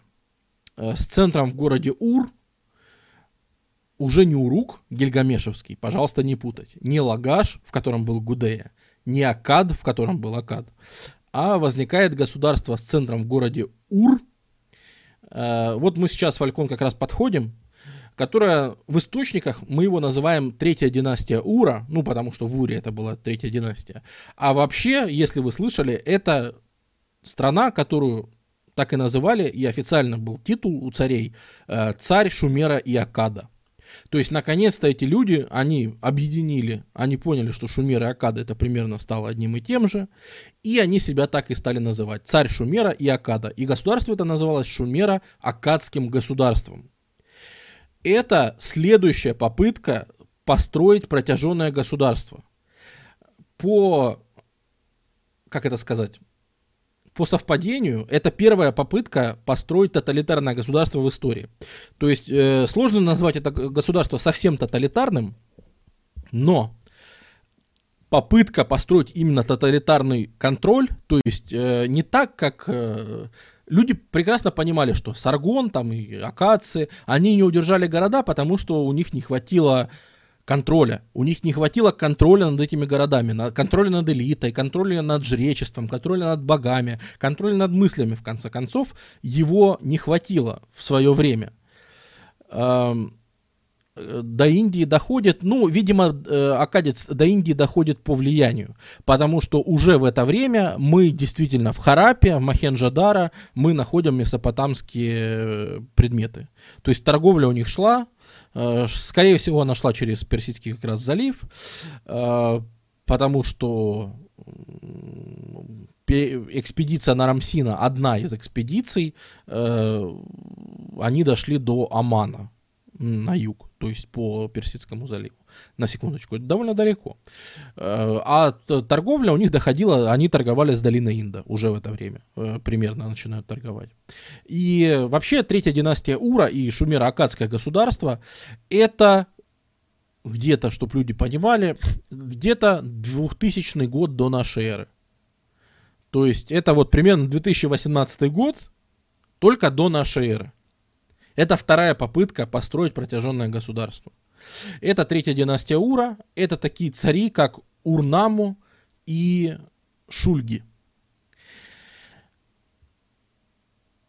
Больше всего источников, которых до нас дошло по табличкам и всему остальному, они относятся к этой эпохе. Примерно 200 тысяч табличек глиняных, которые относятся к этой эпохе. Э, большое количество информации, ну, понятно, что все-таки преимущественно экономической.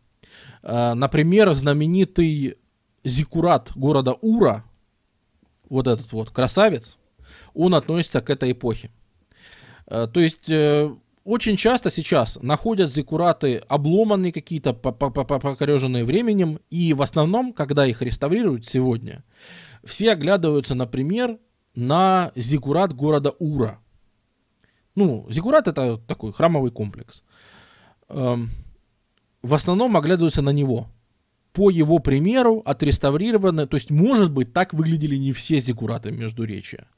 Но, по крайней мере, часть из них выглядела похоже – Поэтому принято считать, что это был пример для построек, и принято их все изображать. То есть так он выглядел в Уре. А как он выглядел в других городах, неизвестно. Но это уже стало классическим изображением, и везде зигураты изображают только так, а больше никак. Дело в том, что э, это вторая попытка построить государство, и при этом, понимаете, в чем дело? Вся Почему его называют тоталитарным? Потому что было решено, что давать вот это вот самоуправление всем этим городам, это не очень хорошая идея. Поэтому, когда куда-то приходило правительство Третьей династии Ура, когда куда-то приходило э, шумеракадское государство, э, считалось, что вся земля принадлежит государству. Вся земля принадлежит, то есть это еще более абстрактная идея. Земля, которую вы возделываете, она теперь не ваша, а некая правительственная. Вообще это довольно сложно объяснить было бы э, древним людям, ну то есть более древнему населению Месопотамии, потому что это же некая абстракция. Ну как это? Я тут живу, я возделываю эту землю. Хочешь, чтобы я тебе налог платил, там, какую-нибудь отару овец, чтобы ты меня не разграбил? Ну, пожалуйста, хорошо, на. Но объявить, что земля, на которой я живу, это на самом деле не моя земля, а и не твоя, а какое-то абстрактное государство, это уже все-таки на уровне идей. То есть примерно за тысячу лет, вот третьего до второго тысячелетия до нашей эры, э, уже эта идея созрела. О том, что есть, существует некое абстрактное государство, на земле которого мы трудимся. В принципе, эта идея тоже, как мы теперь знаем, не зайдет да, надолго. Э, ну, то есть это государство тоже падет, в том числе и потому, что его будут ненавидеть за то, что оно, грубо говоря, отбирает землю. Но попытка обосновать э, свою власть была именно в этом, что мы правим для... То есть, как, как, смотрите, небеса, они же едины. Вы видели где-то города на, на небесах? Вы где-то видели, где же, хотя не все боги, кстати, живут на небесах, у них есть боги, которые на земле живут и под землей, но в основном все-таки не считали, что боги тоже на, на небесах тусуют. И говорят, вот взгляните на небеса, у богов разве вы видите там города? Нет, у богов городов нет. Так и у нас, что это за самодеятельность, что это за города вообще такие? Ни в коем случае. Есть протяженное государство наше с границами. Вот в нем, пожалуйста, будьте добры жить. Нет, не рабы, вы свободные люди, но трудитесь на общественной земле. Колхоз. Именно, именно что колхоз. То есть перераспределение земель. Э, что важно делать что эти люди, это государство? Что оно важно делать, например, из того, до чего акадцы в свое время не догадались? Они разбивают все это на провинции. Э, они наконец-то поняли, что можно объединять как-то это по, по территориальному признаку большему, чем города, но меньшему, чем сразу все государство. У них появляются некоторые э, провинции полный их список так и неизвестен. Появляются первые законы. Вот если вы учились в школе и вам говорили, что первые законы до нас дошли от Хамурапи, это неправда. Первые законы до нас нашли, дошли от Урнаму, то есть от э, третьей династии Ура. Э, это раньше на несколько столетий, чем Хамурапи. Вот. Просто их список не очень известен, они так хорошо не сохранились, как от Хамурапи. Но тем не менее, теперь, если ты женишься, ну, заключаешь брак, то о каждой свадьбе заключается документ – Вообще, э, появление бюрократии – это достижение вот этого второго шумеро-акадского государства, третьей династии Ура. Это вообще его большое достижение. То есть эти люди, в принципе, создают бюрократию. Они создают класс наместников, которые называются так же, как раньше вожди назывались, NC. То есть куда-то в город назначается специальный управляющий наместник. И туда же назначается Лугаль, военный э, комендант, да, мы бы сейчас назвали. То есть в каждом, в каждой провинции, в каждом городе, грубо говоря, большом, ну, что центр провинции все равно был город, э, теперь сидит человек, который отвечает за дела обычные экономические, и человек, который отвечает за дела военные. Э, не совсем понятно, значит ли это, что везде появились армии. Скорее всего, этот человек отвечал за ополчение, но что-то типа военкомата теперь появилось э, во всех городах. Да, многоженство было, по крайней мере, у царей, то есть у Шульги точно было 9 жен, э, мы это 100% знаем. Э, как было у простых людей, не совсем понятно. Вот. Но были отдельно военные администрации, э, причем военные администрации располагались по краям государства. А в центре, например, где-нибудь в сердце государства, ну, столица была Ур, да, то вот рядом с Уром в каком-нибудь Уруке держать э, этот самый э, держать военную администрацию было не нужно. Тут было только как это сказать, гражданская, в общем, экономическая. Товарищ Шумер, вам повестка, совершенно верно. Причем происходит вообще множество, наверное, это первый еще пример реформ в истории. Э, то есть э, тот же Шульги, который будет править, это, наверное, первый вообще запечатленный в истории реформатор. Потому что он меняет то, как э, записываются таблички. Если раньше их писали вертикально, вот так, столбцами, то сейчас начинают писать в строчку. Э, то есть э, текст записывается в строчку с переносом слева направо. Короче, как мы пишем, так начинает записываться клинопись теперь. Э, вводится... Что еще? Вводятся налоги, причем вводится впервые понятная нам система налогов, как это все было обустроено. То есть те города, которые находятся близко к Уру, они платят в Ур то, что они производят. Например, много влагашек кожи. Там производят кожаные ремни, пояса, э, какие-нибудь э, переплеты, еще что-нибудь.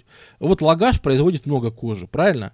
И, значит, Лагаш, так как это кожаный город, он свою кожу продает в Ур. А где-нибудь э, в какой-нибудь Уме, э, там выработка тростника и его обработка. Значит, он тростником платит налог. Короче, рядом тут недалеко, какой город что производит, то и поставляет в столицу. При этом, если города находятся далеко, если города находятся далеко, то они платят животными, то есть э, в, в, в эквиваленте. Им назначается, там, например, вы должны прислать 100 баранов, вы 100 коз, вы 100 овец, вы 100 буйволов, вы 100 коров, вы 100 валов, вы 100 мулов, например, вы 100 ослов. Вот, им всем рассказывается. При этом создается специальный город, Непур, э, в котором, ну, точнее, он был до, до этого, но создается специальный такой перевалочный пункт, где все эти, весь этот скот перераспределяют по э, государству, по всему, по всей стране.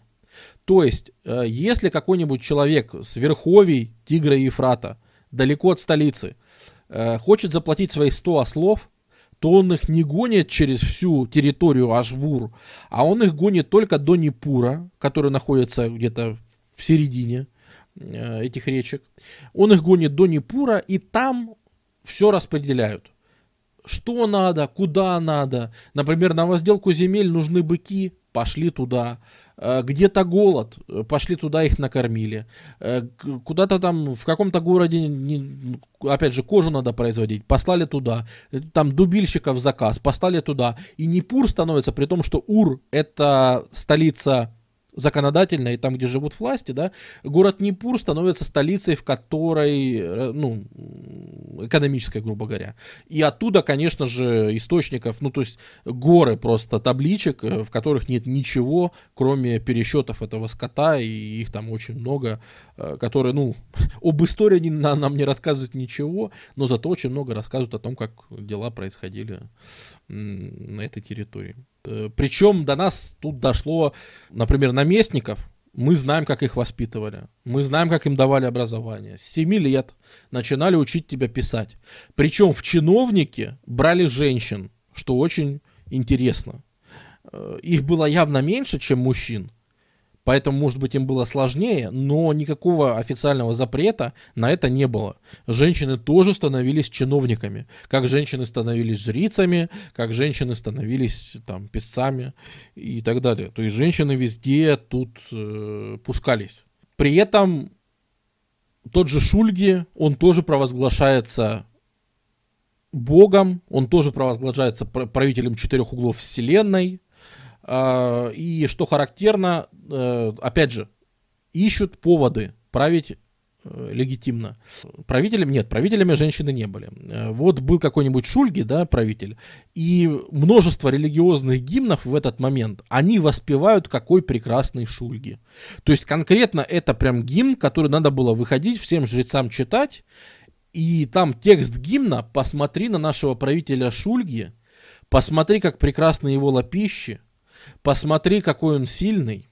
Он из нас самый умный, он самый лучший математик. Он без, а, значит, этой техники гадает по звездам. Он, значит, может по внутренностям барана, со, значит, э, без ошибок предсказать будущее. Наш, значит, Шульги, это самый мудрый вождь он там э, в игру, у них была игра, ну не шахматы, конечно, но что-то типа нардов, я не знаю, как это называть. Опять же, если кто-то вобьет э, в гугле шумерская царская игра, ему сразу выдаст. Это такая настольная игра, типа кости, типа на, на домино чем-то похоже. Смесь домино и нардов. Вот, э, значит, он в эту игру он всех обыгрывает, он просто непобедим. Он, в общем, самый мудрый, самый честный. А, это лучший любовник во всей стране, вот спросите там, типа, у всех. А, это человек, который понимает, что такое, это единственный человек, который знает, что такое справедливость. Он лично общается с богами, они только ему отвечают. То есть вы, мы все молимся, да, и нам всем боги не отвечают. А вот Шульги боги отвечают, настолько он крут, на секундочку. А, вот. И это, конечно, ну, впечатляет. Потому что вот кто-то спрашивал, это тут заложены корни восточного деспотизма? Возможно, отчасти. Потому что преклонение перед э, правителем, ну, тотальное, вообще тотальное. Да. Но на бумаге это, это все звучит прекрасно. Но на практике это э, обоснование тоже все равно провалилось. Потому что э, все равно бунтовали города, все равно, то есть может быть, они меньше бунтовали, чем Саргон, потому что мы, по крайней мере, при Уре мы не читаем, что Ур день и ночь бегал и подавлял все эти восстания. Но при этом все равно проблем было довольно много. Зато про это время мы знаем множество хороших описаний. Ну, например, мы знаем, как были рабы как распределялись. То есть, например, мы хорошо знаем про рабство. Если про более раннюю эпоху нам неизвестно, то при Уре рабы хорошо описаны. Опять же, из-за бюрократии. Э, вот бюрократия, на нее все жалуются, а для истории все-таки бюрократия оставляет множество хороших источников. Ну, например, мы знаем, что больше всего рабов было не военнопленных, а основной вид рабов был долговыми рабами. Когда ты говоришь, мужик, займи мне, пожалуйста, зерна, я посажу, э, значит, этот самый урожай, соберу в следующем году, я тебе столько зерна отдам, что вообще будет все прекрасно. А если не отдам, ну что, ну, ну в рабство меня забирай. Естественно, тут же не урожай, тут же все не смог, или наводнение, или еще что-нибудь. И таким образом он попадает в рабство. Э, то есть долговое рабство это большинство существующих на то время рабов. Причем ты в рабы попадаешь к конкретному человеку, которому ты должен. А, можно вместо себя дать ребенка, что довольно часто делали. Потому что детей я еще себе настругаю, я их себе еще множество сделаю, а я такой один. Взрослый мужик, на мне целая семья висит. Если я сейчас в рабство уйду, что я буду делать? А можно отдать ребенка вместо себя, в принципе. Но это в каких-то случаях, не всегда. Иногда, если ты не выполняешь, то надо там 100% идти в рабство. Э, но были и военные рабы. То есть э, долговые рабы теоретически считалось, что ты на время, Теоретически считалось, что пока хозяин не посчитает, что ты отработал свой долг. Но практически это было навсегда, судя по всему. Э, потому что как-то мы не встречаем в источниках вообще упоминания о том, что кто-то бывший раб, или отпущенный раб, или еще, то есть такого понятия, как бывший раб, почему-то не существует. Поэтому, несмотря на то, что теоретически это все было на время, практически это, видимо, было навсегда.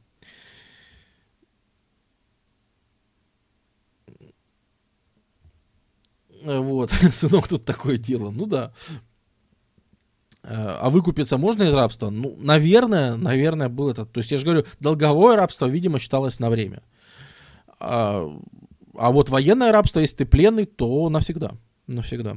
Э, при этом еще же очень часто проблема источников, да, их очень много табличек дошло, но часто мы не понимаем, что в этих табличках сказано. Например, если в табличке сказано, что «Какое горе! Наш великий царь Урнаму погиб в битве». Ну, тут понятно, да, тут вопросов нет. Понятно, о чем говорит источник. Но, например, в табличке написано а, на седьмой год своего правления царь Шульги поставил все семь статуй на то место, где они сейчас стоят. А мы не знаем ни одной статуи в Уре. Мы не нашли ни одной статуи, ничего. То есть не, вообще непонятно, ни о каких статуях идет речь. Что ты мне рассказываешь? На, какой, на какие на свои места он их поставил? А, то есть это абсолютно бесполезные какие-то сведения. Ну, хорошо, поставил куда-то какие-то статуи.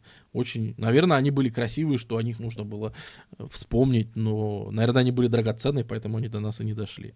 А, огромное количество должностей а, указано явно это были какие-то чиновники, но чем они занимались, непонятно, что у них была за должность, что этот человек делал. То есть, грубо говоря, в источнике он был какой-нибудь Буаба Мома. А что это Буаба Мома делал, вообще непонятно. Что это за слово вообще такое? Как оно читается? Что оно значит? Ничего не понятно. Понятно, что это термин, э, которым называли человека. Вот. Э, и как раз, как раз за то, за то известно, вот Фалькон спрашивал про, да, информационный шум, да, совершенно верно. Вот Фалькон спрашивал, что, а что же у них было с э, досугом, э, ну вот про досуг как раз вот тоже со времен Третьей династии Ура. Напоминаю, ребята, 40 веков назад. 40 веков назад это все было. И до нас дошло. То есть э, известно, что практически все праздники э, с как это сказать, сопровождались э, пивом. То есть э, пиво пили очень много, прям реально много. Э, что ели? Ели, понятно, рожь, пшеницу, это само собой, но в огромном количестве ели яйца куриные, э, в огромном количестве ели саранчу. То есть даже есть часто описание, что прилетало в большом количестве саранча, и это же бедствие, она сжирает э, посевы. Но в Месопотамии это было так себе трагедия, потому что с одной стороны саранча сжирает посевы, а с другой стороны на пути этого роя э, растягиваешь сетку или там, в общем, чтобы ее остановить, и в принципе ты весь себе весь этот э, урожай возвращаешь в виде белка, но только в виде летающей саранчи. Так что в принципе не особо-то они от нее страдали. Э, то есть, когда случались э, находы саранчи, жареная саранча была одним из топовых блюд, особенно как хрустящая закуска к пиву, видимо, была в большом количестве. И еще очень любили э, лук, чеснок, сыр. Все, что давало резкий запах, все почему-то очень ценилось. Причем лук, чеснок считались прям такими элитными. Ну, то есть это считалось далеко не всегда, а прям вот это, это очень круто. Если от тебя несет чесноком, то это значит, что ты не какой-то простой человек. Это значит, что ты вообще-то очень даже непростой человек. Если ты идешь под пивом, и от тебя несет сыром и чесноком, э, ты уважаемый человек. Вот. Закусывая, значит, э, саранчой. И что характерно, да, в это же время складывается вот все этот же эпоса Гильгамеша, точнее не складывается, а до нас дошел. По крайней мере, самый старый такой, э, полностью записанный эпоса Гильгамеша, когда его можно прочесть и сказать, вот это законченная история. Потому что у нас э, проблема, что многие сюжеты мифологические, они не закончены. Ты начинаешь его читать, читать, читать, а дальше... Э, и все, потому что там табличка была надломана, сломана, еще что-нибудь. А, вот э, с этого периода до нас дошел эпос о Гильгамеше. Я рекомендую, во-первых, увидите множество похожего с современными э, да чем угодно. От Библии до современных э, фильмов про супергероев вы найдете просто прямые цитирования и обрадуетесь, что вы их нашли. Но также меняется характер, меняется характер персонажа, особенно Энкиду. Энкиду это такое существо полу человеческое полузвериное, это друг Гильгамеша, хороший. Но там смысл в том, что Энкиду жил когда-то э, не в городе. Энкиду жил как кочевник, то есть он жил себе где-то на природе, естественным образом. И не знал счастья. Он был серый, ему все было скучно, ему все было неинтересно. Он был одинокий, и некультурный. И вообще тема одиночества и компании, она тоже очень важна для, по крайней мере, для текста Гильгамеша очень важна тема одиночества и дружбы. Наверное, это ключевая. А, и именно когда он попадает в город Энкиду, он там знакомится да, с Гильгамешем, он понимает, что одиночество это плохо, он понимает, что именно сила в дружбе, и, собственно, почему одна из причин, почему Гильгамеш сказал, что этой самой цари, э, богине Иштар, что ты мне вообще не нужна со своими любовными прихотями, потому что у меня есть прекрасный друг Анкиду, и, э, ну, я, в общем, э, друзей на бабу не променяю, грубо говоря. Этой фразе, э, вот считайте, 40 веков уже. Э, и поэтому, ну, как бы, что же я, а получается, если я с тобой уйду, это я еще одного брошу, а мы как бы друзья. Вот. И еще одна важная тема – это осознание собственной смертности. То есть Гильгамеш, он там ищет источник жизни, ищет источник того, чтобы жить все время, и, в принципе, он даже добивается того, что ему говорят, если ты пройдешь там а, испытания, то ты станешь бессмертным. И Гильгамеш, он прекрасный герой, прекрасный там супергерой, можно даже сказать. Он этот, эти тесты заваливает. То есть мораль, что даже лучший из правителей, лучший из людей, гораздо лучше, чем я или ты, э, даже он не смог себе добыть бессмертие, когда у него был шанс. То есть, а раз даже он будет смертным, то уж мы все, ну так тем более. Поэтому надо ценить дружбу с Энкиду, нужно, значит, ну, в общем, нужно ценить э, то общество, которое мы создаем, да, и вот тут уже видно, что даже мораль видна, потому что тут как раз видно, насколько это пишут горожане. Потому что тут со всех сторон э, превозношение городской культуры. Смотрите, мы живем все вместе, плечом к плечу, вместе трудимся и строим, а вот там на природе, что там глазу дому бегать, э, вообще не знать ни счастья, ничего. Это же просто ужасная судьба, э, которую вообще никому не пожелаешь. То есть это была последняя попытка возродить еще какое-то шумерское наследие. Это было... Э, вы еще, кстати, не устали? Может, может быть, люди уже хотят спать? Или есть люди, которые еще готовы послушать? Если это все еще интересно, то мы еще посидим, еще затронем Древний Вавилон. Потому что следующая эпоха, третья эпоха, третья попытка построить большое государство будет еще в Вавилоне. А пока можно только сказать, что третье государство Ура, оно распалось, даже не, может быть, им, им уже получилось э, доказать, что государство имеет право на жизнь, и, в принципе, уже столько восстаний против Ура не было, сколько раньше. Хорошо, тогда мы сейчас продолжим. Тогда просто перерыв и продолжим. Э, государство, может быть, оно бы и выжило, но дело в том, что в область прибывают э, кочевники. В область прибывает куча семитов с разных сторон. И тут начинают ходить всякие халдеи, э, начинают ходить э, арамеи, и самое главное, это амариты или амареи. Это семитские племена, которые находятся примерно на той же культурной стадии, на которой тысячу лет назад находился Акад. И они начинают вторжение э, в это шумеро-акадское государство. И здесь, наверное, все-таки причины больше военные падения этого государства, потому что э, ну, оно, оно просто затерпело от э, нашествий э, всяких кочевников. Э, которые приходят в больших количествах, обороняться от них трудно. Вот. Кстати, обратите внимание, что уже не распадается на отдельные города-государства, а уже распадаются на маленькие, небольшие государственные образования. То есть мысль о том, что большое государство за себя скорее может постоять, большое государство, оно... Э, это же, понимаете, времена, когда принято доминировать. Большое государство имеет больше шансов растоптать своих противников вот эта мысль, она все-таки очень-очень близка и очень интересна. Поэтому следующий шаг, который сделают Амареи, хоть они разрушили это государство, но все-таки они завоюют город Вавилон и в нем сделают первую амарейскую династию, из которой впоследствии выйдет царь Хамурапи, например.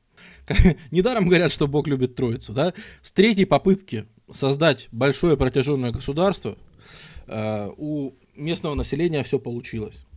Именно третья попытка, которая будет называться Вавилоном, она кажется самой удачной, и после нее идея о государстве уже в, в этой местности пропадать не будет. Даже когда тут завоюют все пришельцы э, из других каких-нибудь регионов, здесь уже ничего на отдельные города распадаться не будет. Э, здесь уже государство останется с нами навсегда. В общем, Вавилон это, это пик бронза, бронзы Месопотамии. Это пик этого времени.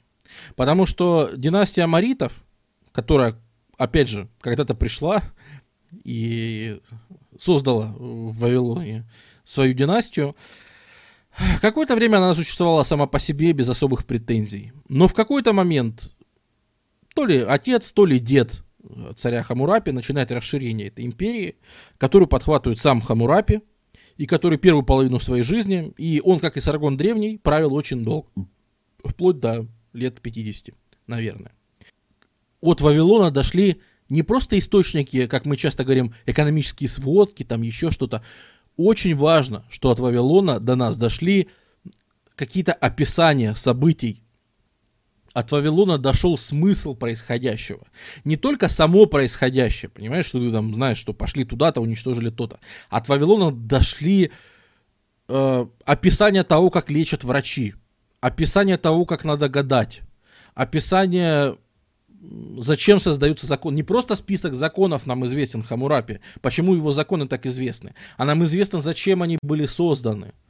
Какая идеология за этим государственная стояла. Вот это очень важно. И это, наверное, впервые э, то, что мы ловим из этого времени. Давайте мотнем на 30 лет вперед, чтобы, собственно, до самого Хамурапи дойти. Э, Ассирия уже существует в это время, и существует город Ашур – но Ассирия еще совершенно не играет такой роли, э, которую она будет играть после бронзового коллапса, когда появится та Ассирия знаменитая, жестокая, в которой там вырывают ноздри и все такое. Вот та Ассирия, про которую все знают, она будет на следующем стриме. И это будет, наверное, центральная тема следующего стрима, потому что там можно про одну Ассирию столько рассказывать, сколько сегодня про 2000 э, лет э, месопотамских. От Вавилона что-нибудь осталось? Э, от древнего Вавилона, о котором мы будем говорить сейчас, не осталось ничего. Он утонул. Э, он уплыл. Э, город был разрушен, в нем там поплыли зигураты, в общем-то это связано с особенностями архитектуры, это связано с тем, что реки изменили свои русла, и Тигр, Ефрат частично теперь текут там, где раньше были города, и поэтому они их залили. Э, есть развалины нового Вавилона, э, а новый Вавилон это еще через тысячу лет. Вот он дошел хорошо и раскопан хорошо. А вот от старого, от Вавилона Хамурапи не осталось вообще ничего. Вообще ничего. Но государство было настолько богатым и интересным, что, э, с другой стороны, э, множество соседних городов, которые выжили, в них материалов об этой эпохе э, более чем достаточно. Потому что ну, в первую очередь, э, мы знаем о Хамурапе, ну, практически все, насколько хорошо запечатлено. И это не просто, понимаешь, это не просто какая-то записочка, типа, в таком-то году, э, там, в 1729, в 1792 году, там, или в каком-нибудь Хамурапе пришел на, там, свой престол, сел. Ничего подобного. Описано же все. Описан э, ритуал царского посвящения, как это делалось. Потому что был, например, ритуал ритуальное унижение царя.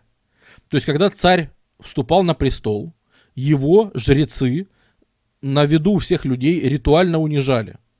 Они давали ему пощечину, они срывали там с него одежду, валяли его в грязи. Э, то есть э, обращались с ним, в общем, как с каким-то отщепенцем. Э, это вот было специальное ритуальное унижение царя, которое показывало, что, мол, не забывай, где ты можешь оказаться когда-нибудь пожалуйста, не забывай. Э, и, кстати говоря, вспоминая вот те мифы, о которых мы говорили, помните, что там э, приказывал Энлил э, Энки, что типа ты поклянись, что ты никому не расскажешь. И Энки ведь обхитрил более важного бога. Он ведь его обманул. И то есть э, идея о том, что даже своего начальника можно обхитрить, обмануть, и там, когда всем богам там надоел один из крутых богов, они тоже все вместе объединились и его скинули. И вообще в вавилонских мифах, ну, так как вся эта шумеракадская мифология, она становится вавилонской в данный момент. Э, потому что вавилоняне ее тоже по-своему переделывают, да? Потому что вавилоняне, опять же, не забывайте, что это пришлые племена амаритов, которые конечно, переняли эту культуру, но и на свой манер все-таки немножко. И все-таки на свой вавилонский манер. И поэтому они... У них вот проскакивает вот это все, что начальник это, конечно, царь и бог. И Хамурапи, конечно же, он, конечно же, с рогами изображается, и никаких претензий нет.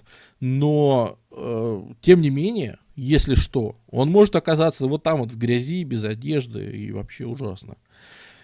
Пускай об этом не забывает. И при этом, когда он восходит на престол, производится такой ритуал Машаром. Это прощение, вот эти вот все долговые рабы, которые были, они все освобождаются. То есть массовая амнистия долговых рабов. Если ты в рабстве оказался по рождению, или ты в рабстве оказался, потому что попал в плен, тебя не амнистируют. Но вот если ты за долг, за свой попал в рабство, то когда приходит новый царь, Хамурапи. Э, от долгового рабства ты освобождаешься. При этом известны случаи о том, что шли письма, о том, что, пожалуйста, помогите, меня против моей воли удерживают в рабстве. Я должен был получить амнистию, мне ее хозяин не дал. Э, вообще Хамурапи это уникальный царь, и многие говорят, есть такое мнение, э, оно, наверное, я его не очень поддерживаю, но такое мнение есть, что во многом Вавилон стал успешным благодаря тому, что Хамурапи, у него был хороший микроменеджмент. Хамурапи управлял большой, большим государством, большой империей, так, как будто бы он управлял своим Вавилоном. То есть он точечно решал вопросы. Ему мог прийти город, э, запрос из другого города, вообще из какого-то поселка. Э, пожалуйста, Хамурапи, помоги. Э, отары овец э, от чего-то дохнут, а, а это государственные, а нам говорят, чтобы мы за свой счет их э, восстановили. Как нам быть? И Хамурапи отдельно говорит своим людям послать туда дополнительный скот исправить. Или вот ему присылают таб- и эти таблички вот прямо ему. Хамурапи, помоги, пожалуйста. Э, пожалуйста, вот меня против моей воли бывший хозяин удерживает в рабстве. Он посылает, убрать. Э, он знает, что в каком-то например, удели заброшенные. Это все, я сейчас не выдуманные примеры говорю, это я сейчас все перечисляю, то, что конкретно есть в табличках в источниках. Э, какие-то земли плохо возделываются, они заброшены. Он говорит, узнайте, кому они принадлежат, э, начальника этих земель вы, выгнать, поставить на его место того, кто будет лучше этими землями управлять, чтобы там снова все лучше работали. А, вообще появляется институт аренды в государстве при нем. То есть при нем можно взять в аренду у государства коров, и как в Простоквашино, да, там э, корова государственная, молоко, которое она дает наше. Э, теленок, если родился, будем там решать, чей он. Э, вот, это вот, вот этот вот Простоквашинский институт классический, он появляется при Хамурапе. Может быть, при его отце, или мы вот не знаем. Э, то есть Хамурапи, он не первый правитель своей династии, э, и расширять империю тоже начал не он. Поэтому, может быть, это все было там до него, или частично при нем. Но, короче, э, при нем это все было просто запечатлено. Потому что при нем кодексы издаются законов. Э, при нем создаются многие образцы, источниковая база, короче, из которой мы это все знаем. Вот, поэтому, может быть, частично что-то из этого было до него. Например, он восстанавливает массу каналов, которые на тот момент уже столетиями не существуют. То есть это снова новое развитие ирригации. Э, проводят э, каналы так далеко, как их до этого не проводили никуда. Э, что еще из важного? Э, можно у государства э, занимать. Например, если ты можешь у государства, если ты хочешь заняться бизнесом, ты можешь у государства занять меры серебра, занять меры тканей, там шерсть, еще что-то, занять ляпис-лазурь и что-то еще. Какие-то были товары, которые можно занять и начать ими торговать и при этом ты должен их вернуть, э, но вернуть под огромную ставку. 30%, э, то есть на, на, на треть, э, значит, этот самый, под 30% ты все занимал. При этом, естественно, если ты не мог отдать, ты попадал в долговое рабство. И, видимо, это был один из способов пополнения долговых рабов, которых амнистировали, когда приходил новый царь. Эм, вот. Известна армия, которая при нем была, потому что при нем организуется армия в форме военных поселений. То есть на границе с тем же Эламом появляются масса военных поселений, э, то есть это отдельные люди, это не ополчение, не крестьяне, это солдаты, но которые сами живут на земле, им выдается на границе земля. И тебя туда посылают. И вообще-то большую часть года ты занят тем, что ты сам свою землю возделываешь. Но как только начинается война, ты эту землю бросаешь, и твоя задача э, явиться там с оружием в руках воевать. То есть э, это такая полупрофессиональная армия. С одной стороны, это не совсем ополчение, набранное из крестьян. С другой стороны, это не совсем солдаты, которые кроме войны больше вообще ничего не делают. Это такой промежуточный вариант. И вот этими военными поселениями обносится, в общем-то, вся территория по границам. Э, в общем-то, в один момент больше двух тысяч э, Хамурапи, по-моему, не собирал. То есть в какой-то момент он ходил, ему около двух тысяч человек хватало армии. При этом начинают использовать при нем луки. Их начинают завозить, видимо, из Анатолии, откуда-то там хеты уже скоро появятся появляются. И оттуда, видимо, уже начинают поступать луки. Потому что в армии появляются луки, и это, конечно, для этой местности, где никогда не было дерева, из которого можно делать луки, это, конечно, сверхоружие. Потому что, ну, ничего себе. Если раньше там какие-то луки были только у какого-нибудь супер-супер знати, да, то сейчас луки начинают использоваться и это очень круто. И за счет этого Twitch лег, да? Я надеюсь, что восстановился. Да, пишут, что норм, надеюсь, восстановилась. А, при этом, конечно же, наша история с обожествлением э, этих самых правителей продолжается. Естественно, Хамурапи тоже бог.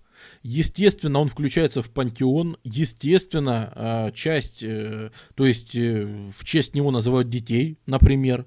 Нам встречаются такие имена, э, ну то есть имена богов встречаются в именах детей очень часто. Вообще, вавилонские имена, это очень часто бог и какая-нибудь приставка. Я там друг такого-то бога, или там молящийся такому-то. Да, то есть вот у нас есть имя Хамурапи Или, э, то есть э, мой бог Хамурапи. Ну, это вот как сейчас, там, кто у нас правитель, да, вот в США президент Трамп, вот представьте, что кого-то там э, назвали там мой бог Трамп, например, вот, э, в честь вот правителя, потом, а это побочный эффект того, что текущий правитель, он же является и божеством, в честь него строятся храмы, в честь него есть его культ личный, который поддерживается, создается довольно большой лунный календарь, Э, причем календарь создается такой, э, так как с астрономией в Месопотамии все было в порядке, э, календарь создается 19-летний цикл, при этом 12 лет, 12 месяцев и еще 7 лет, 13 месяцев. То есть, так как это лунный календарь, а лунный же, вы знаете, да, ну, цикл Луны, он же короче солнечного месяца. Там лунный месяц это 20, там, сколько дней? Короче, меньше 30. Из-за того, что там набегает еще один месяц, то есть 12 э, лет 12 месяцев и еще 7 лет 13 месяцев. И таким образом, в принципе, этот лунный календарь, он работает как солнечный э, по циклам. То есть, ну, нормально, он ровно по годам вкладывается. Uh, что он еще делает? Ну и, конечно, наверное, наверное, пора переходить к самому главному. Это законы. Все знают законы Хамурапи. Это, наверное, все-таки самое важное, что было, потому что Хамурапи сделал это своей идеологией. Хамурапи считал, так как я бог, а ведь все есть божества, они ведь за что-то отвечают. Иштар отвечает за войну, Энлиль отвечает за грозу, а я Хамурапи буду как бы мелким анунаком. Я буду мелким божеством справедливости. То есть э, у них есть большой бог справедливости. Он, Хамурапи считался его одним из, одним из его воплощений, грубо говоря. Одной из его форм. И поэтому, понимаете, когда вы видите знаменитую стелу в Лувре, так, это не то. Э, когда вы видите знаменитую стелу в Лувре, э, с законами Хамурапи, то вот здесь все очень четко даже показано. Э, здесь видно, что Хамурапи, он получает от этого, то есть вот эти вот законы, которые якобы издал Хамурапи, да, идеологически обоснованы это тем, что он их лично, он их лично получил от Бога справедливости. Так что эти законы, извините, не ваш царь придумал, а сам Бог справедливости. Эм, с математикой все было нормально? Да, вполне прилично, вполне прилично все было с математикой. Видимо, видимо, они знали теорему Пифагора, то есть у нас нет э, записи э, о том, что, ну вот, в, она в явном виде, но задачи на использование теоремы Пифагора они регулярно решали. Э, поэтому, а, ну, становится понятно, что они ее, видимо, знали очень важно, что он был, вот он своей идеологией сделал справедливость, потому что на одной из стел у него есть, что я Хамурапи собрал раз, раз, ну, владыка четырех углов, то есть все эти формулы, которые до этого изобретали, то есть все наработки, как заставить людей э, считать, что ты их законный правитель, он все их за собой оставил. То есть он оставил титулы, аж акадские, аж шумерские, он все за собой оставил. Он и владыка четырех углов, и бог, и, и, и все, в общем, все, все вместе. А, я, значит, собрал разрозненные земли, дал людям свежую воду, и дал возможность им трудиться. Это считалось очень важным.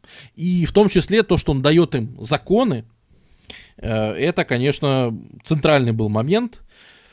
А, более того, плохой бог Энлил, который в потопе попытался людей затопить, зачем ему теперь молиться? Он плохой, он пытался людей затопить. Я, как хороший правитель, вам говорю, хватит молиться плохим богам. Есть прекрасный бог Мардук, давайте молиться ему. И культ Мардука становится, ну, практически монотеистическим. Конечно, все молятся разным богам, но появляется явно выделенный главный бог Мардук, э, культ которого, в общем-то, останется как, наверное, культ верховного божества аж до, в общем-то, до конца, до исчезновения вообще, вообще всей месопотамской цивилизации. Э, то есть Мардук как верховное божество.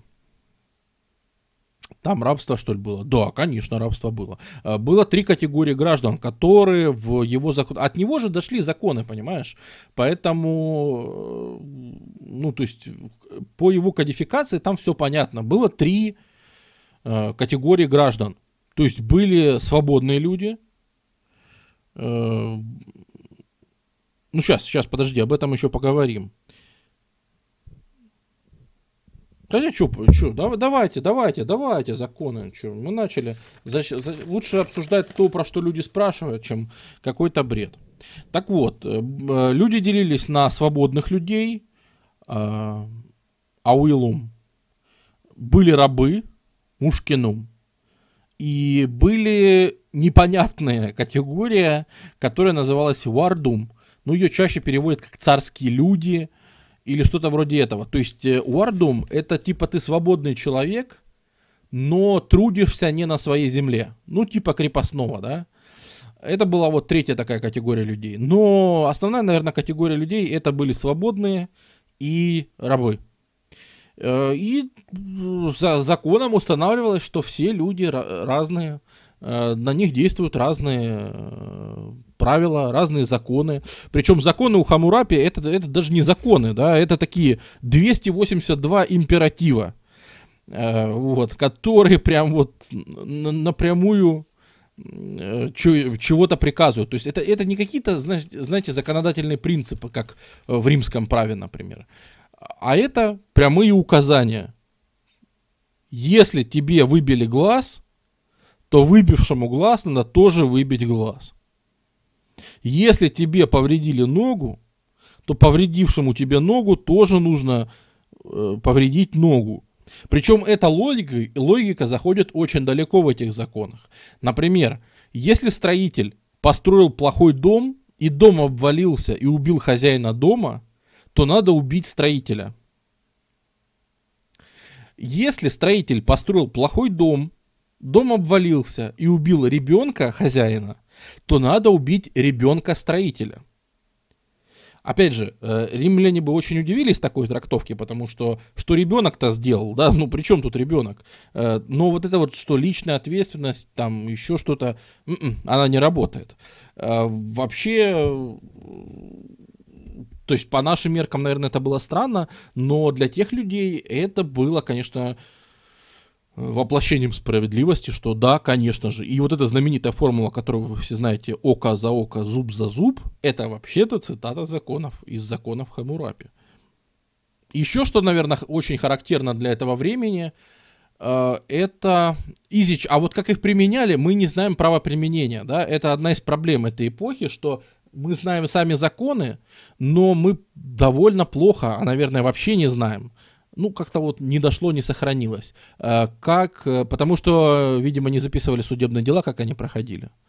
Поэтому, к сожалению, мы не очень знаем на самом суде, как на основе таких законов выносились приговоры.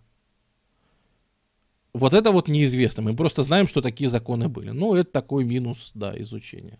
Ну и как бы спекулировать тут тоже не очень бы хотелось. Храмы это замечательно, как оно было с общественными некультовыми постройками. Общественные некультовые постройки это в основном каналы для ирригации. Это основное, что было, и с этим было все в порядке. Оно все рылось в огромном количестве. Причем оно все рылось э, за счет рабочей силы, собранной из рабов, из вот этих вот вардум царских людей и за счет завоеванных народов. Завоеванные народы подчинялись другим правилам. Вот эти вот законы, это для тех, кто живет по законам Вавилонии. А завоеванные народы, это люди второго сорта. С ними принято обращаться совершенно по-иному. Потому что при Хамурапе уже начнут попадаться другие э, немножко э, народы. Э, это еще не империя такая, как Ассирия, которая объединит прям много разных народов. И ко всем будет разный подход. Но именно, именно при Хамурапе появляется, например, тема с тем, чтобы депортировать население. То есть, когда Хамурапи приходил э, в какой-нибудь Илам и видел там население, то хорошие земли в Иламе за, э, заселялись вавилонянами а с хороших земель эламских, самих эламитов, их депортировали, насильно переселяли куда-нибудь в плохие земли, в какие-нибудь засушливые, там, ветряные, менее плодородные и всякие такие. И, то есть, то, что при Ассирии станет великой-великой практикой, когда целые народы будут переселяться, это все начинается как раз при Хамурапе. Э, вообще, что характерно для этих законов, это, наверное, то, что они особо не парились с... Ну, наверное, у них не было тюрем и всего остального, да? Поэтому там особо не парились с мерой наказания. Там почти за все смерть. Э, то есть это вот эта формула, если и дальше преступление, то наказание. То, то что идет после то, там очень часто смерть. Э, там просто символ смерти и все, потому что, ну, как бы... А зачем? Э, за кражу, за любую кражу, чего угодно, смерть. За разрушение, повреждение дома и частной собственности, за там стены дома, забора, смерть. Сын ударил отца, отрубить руку. Эм, если вот только не смерть, когда отношения между рабам, э, рабами и свободными и царскими людьми свободными. Вот там по-всякому. Там обычно надо компенсацию платить. То есть, если свободный, свободному выбил глаз, то он должен сам лишиться глаза. А вот если свободный выбил глаз Вардуму, царскому человеку, да, то он там сколько-то шекелей должен. Да, они шекелями уже пользовались. То есть, ну, шекель это еще не деньги, это мера, мера, мера серебра. Это еще не монеты, но это уже какая-то определенная мера серебра. Вот, он должен там заплатить там что-то там, шекель. А если раба, то одну шестую шекеля, что-то такое. То есть э, отличалось наказание, конечно же. Да, за неподав... Э, есть, есть законы, которые непонятно, что имеется в виду. То есть, например, написано за неподобающее поведение смерть. А что значит неподобающее поведение?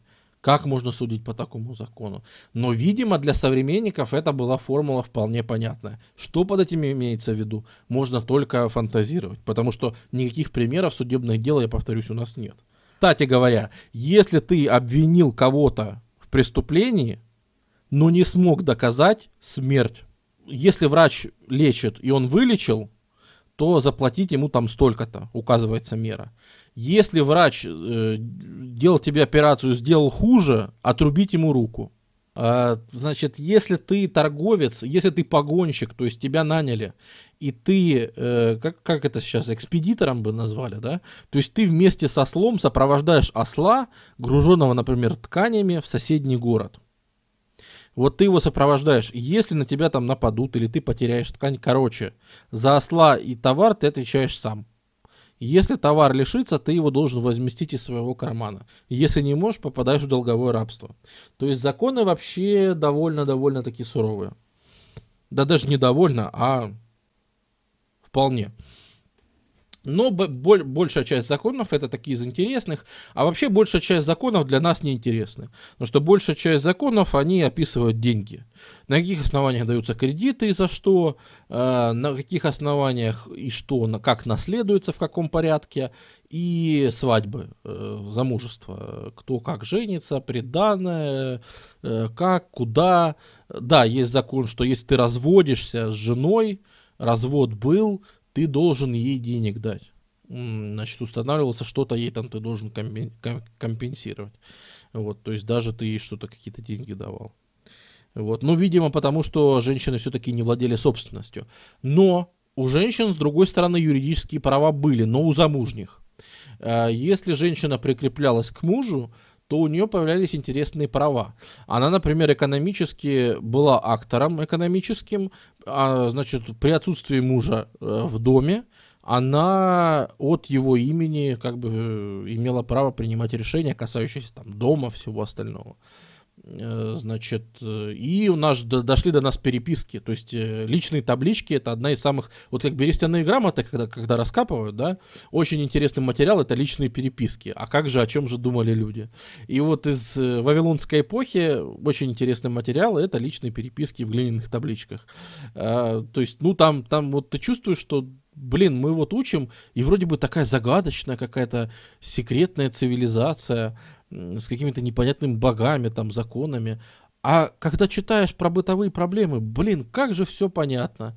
Жена, значит, пишет, «Э, еда дома закончилась, э, значит, э, а у нас там еще строители что-то строят. Платить им нечем, поэтому я продала свои платья. Ты, когда приедешь, ты мне отдашь их. И, кстати, когда ты приедешь, ты обещал, что у нас тут будут богатства. Где они? Тебя нет уже два сезона, э, а ни богатств, ни тебя дома нет. Э, ну, типа, что за дела, короче, грубо говоря. И сразу ты представляешь какую-то очень живую, очень понятную картину, что, блин, так, видимо, люди жили-то на самом деле примерно, примерно так же, как, как и сейчас, по-хорошему. Э, при этом дошло множество, например, пассажей о медицине и описания вавилонской медицины, но что интересно, что эти описания дошли от ну, не врачей. То есть э, это описание от людей, которые занимались письменностью. То есть это либо, как это, писцы, либо жрецы, то есть эти люди сами не практиковали медицину, но для того, чтобы там царь знал, как это все происходит, для того, чтобы, ну, вообще люди знали, как это все происходит, да, они записывали какие-то врачебные практики. Но сами врачи, то есть не было пособий, э, не было, грубо говоря, учебников для нас. Э, были практические задачки. Вот практические задачки по математике дошли. То есть это задача на арифметику, задача на умножение и на извлечение квадратного корня. Э, это из того, что они умели. Э, по геометрии задачек не дошло. Вот именно они занимались математикой. Так, врачи же без рук были. Так что врачи без рук были? Если ты вылечишь, то никто тебе руки э, не будет отрубать. Наоборот, врачам хорошо платили. Если... Что за стрим лекция? Ну, вроде того. Такая. Ну, лекция это как-то слишком пафосно ну, наверное, стрим, просто как разговорный стрим, рассказ о, об эпохе, и все. Армии было, мы же начали, наверное, первое, что мы сказали, это про армию Вавилона. Потому что, опять же, Вавилонская армия, это, наверное, первая такая армия, которой известен принцип формирования, вот что из этих военных поселений.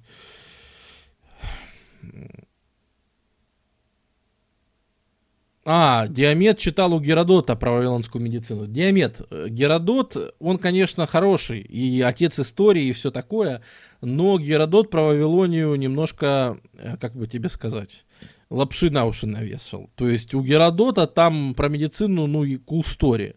Э, Геродот рассказывает о том, что, извини, этих, что вавилоняне, если кто-то заболел, то идут на площадь и спрашивают у прохожих, как это лечить. И прохожие, если кто-то таким болел, дают советы, и ты типа лечишься по этим советам. Так вот, это Геродот выдумал из своей башки геродотской. Такого в Вавилоне не было. Шли к врачам. Была профессия врачей. Геродот пишет, что там профессии врача вообще не было.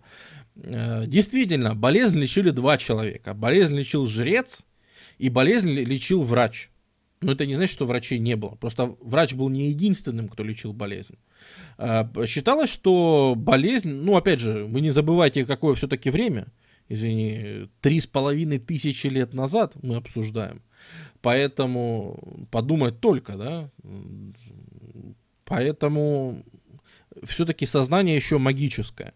И поэтому и болезни объясняются магией, и это, это даже до вот этого, до религиозное, до больших религий, э, не даже религиозное сознание, а именно что магическое. То есть это во всю дорогу амулеты, заговоры, и, кстати, огромное количество литературы посвящено заговорам, амулетам, э, как себя сохранить. Э, считается, что болезнь это демоны, э, то есть либо в тебя демон вселился, либо если ты э, ты сидишь, и тебя что-то лихорадит. Думаешь, блин, сижу за компом. Вроде погода нормальная, да? А меня что-то в пот бросило. Э, что, что за фигня? Может, продуло в такси ехал или что? Вот ты когда сидишь, так думаешь. Нет, нет, это тебя не в такси продуло. Это на самом деле ты не видишь, а сзади тебя за плечом стоит демон и на ухо тебе шепчет «Ужбамаста, алькаштама, ракатамба». И поэтому тебя начинает сначала дрожь бросать, потом у тебя начнутся какие-то другие проявления, поднимется температура, разболится голова, и дальше ты заболеешь, собственно. Поэтому э, очень многие болезни это э, какие-то происки демона. При этом, чем хуже ты себя ведешь, кстати говоря, э, тем у тебя больше возможности сагрить на себя демона. Дело в том, что демон просто так тебе еще обычно и не пристанет.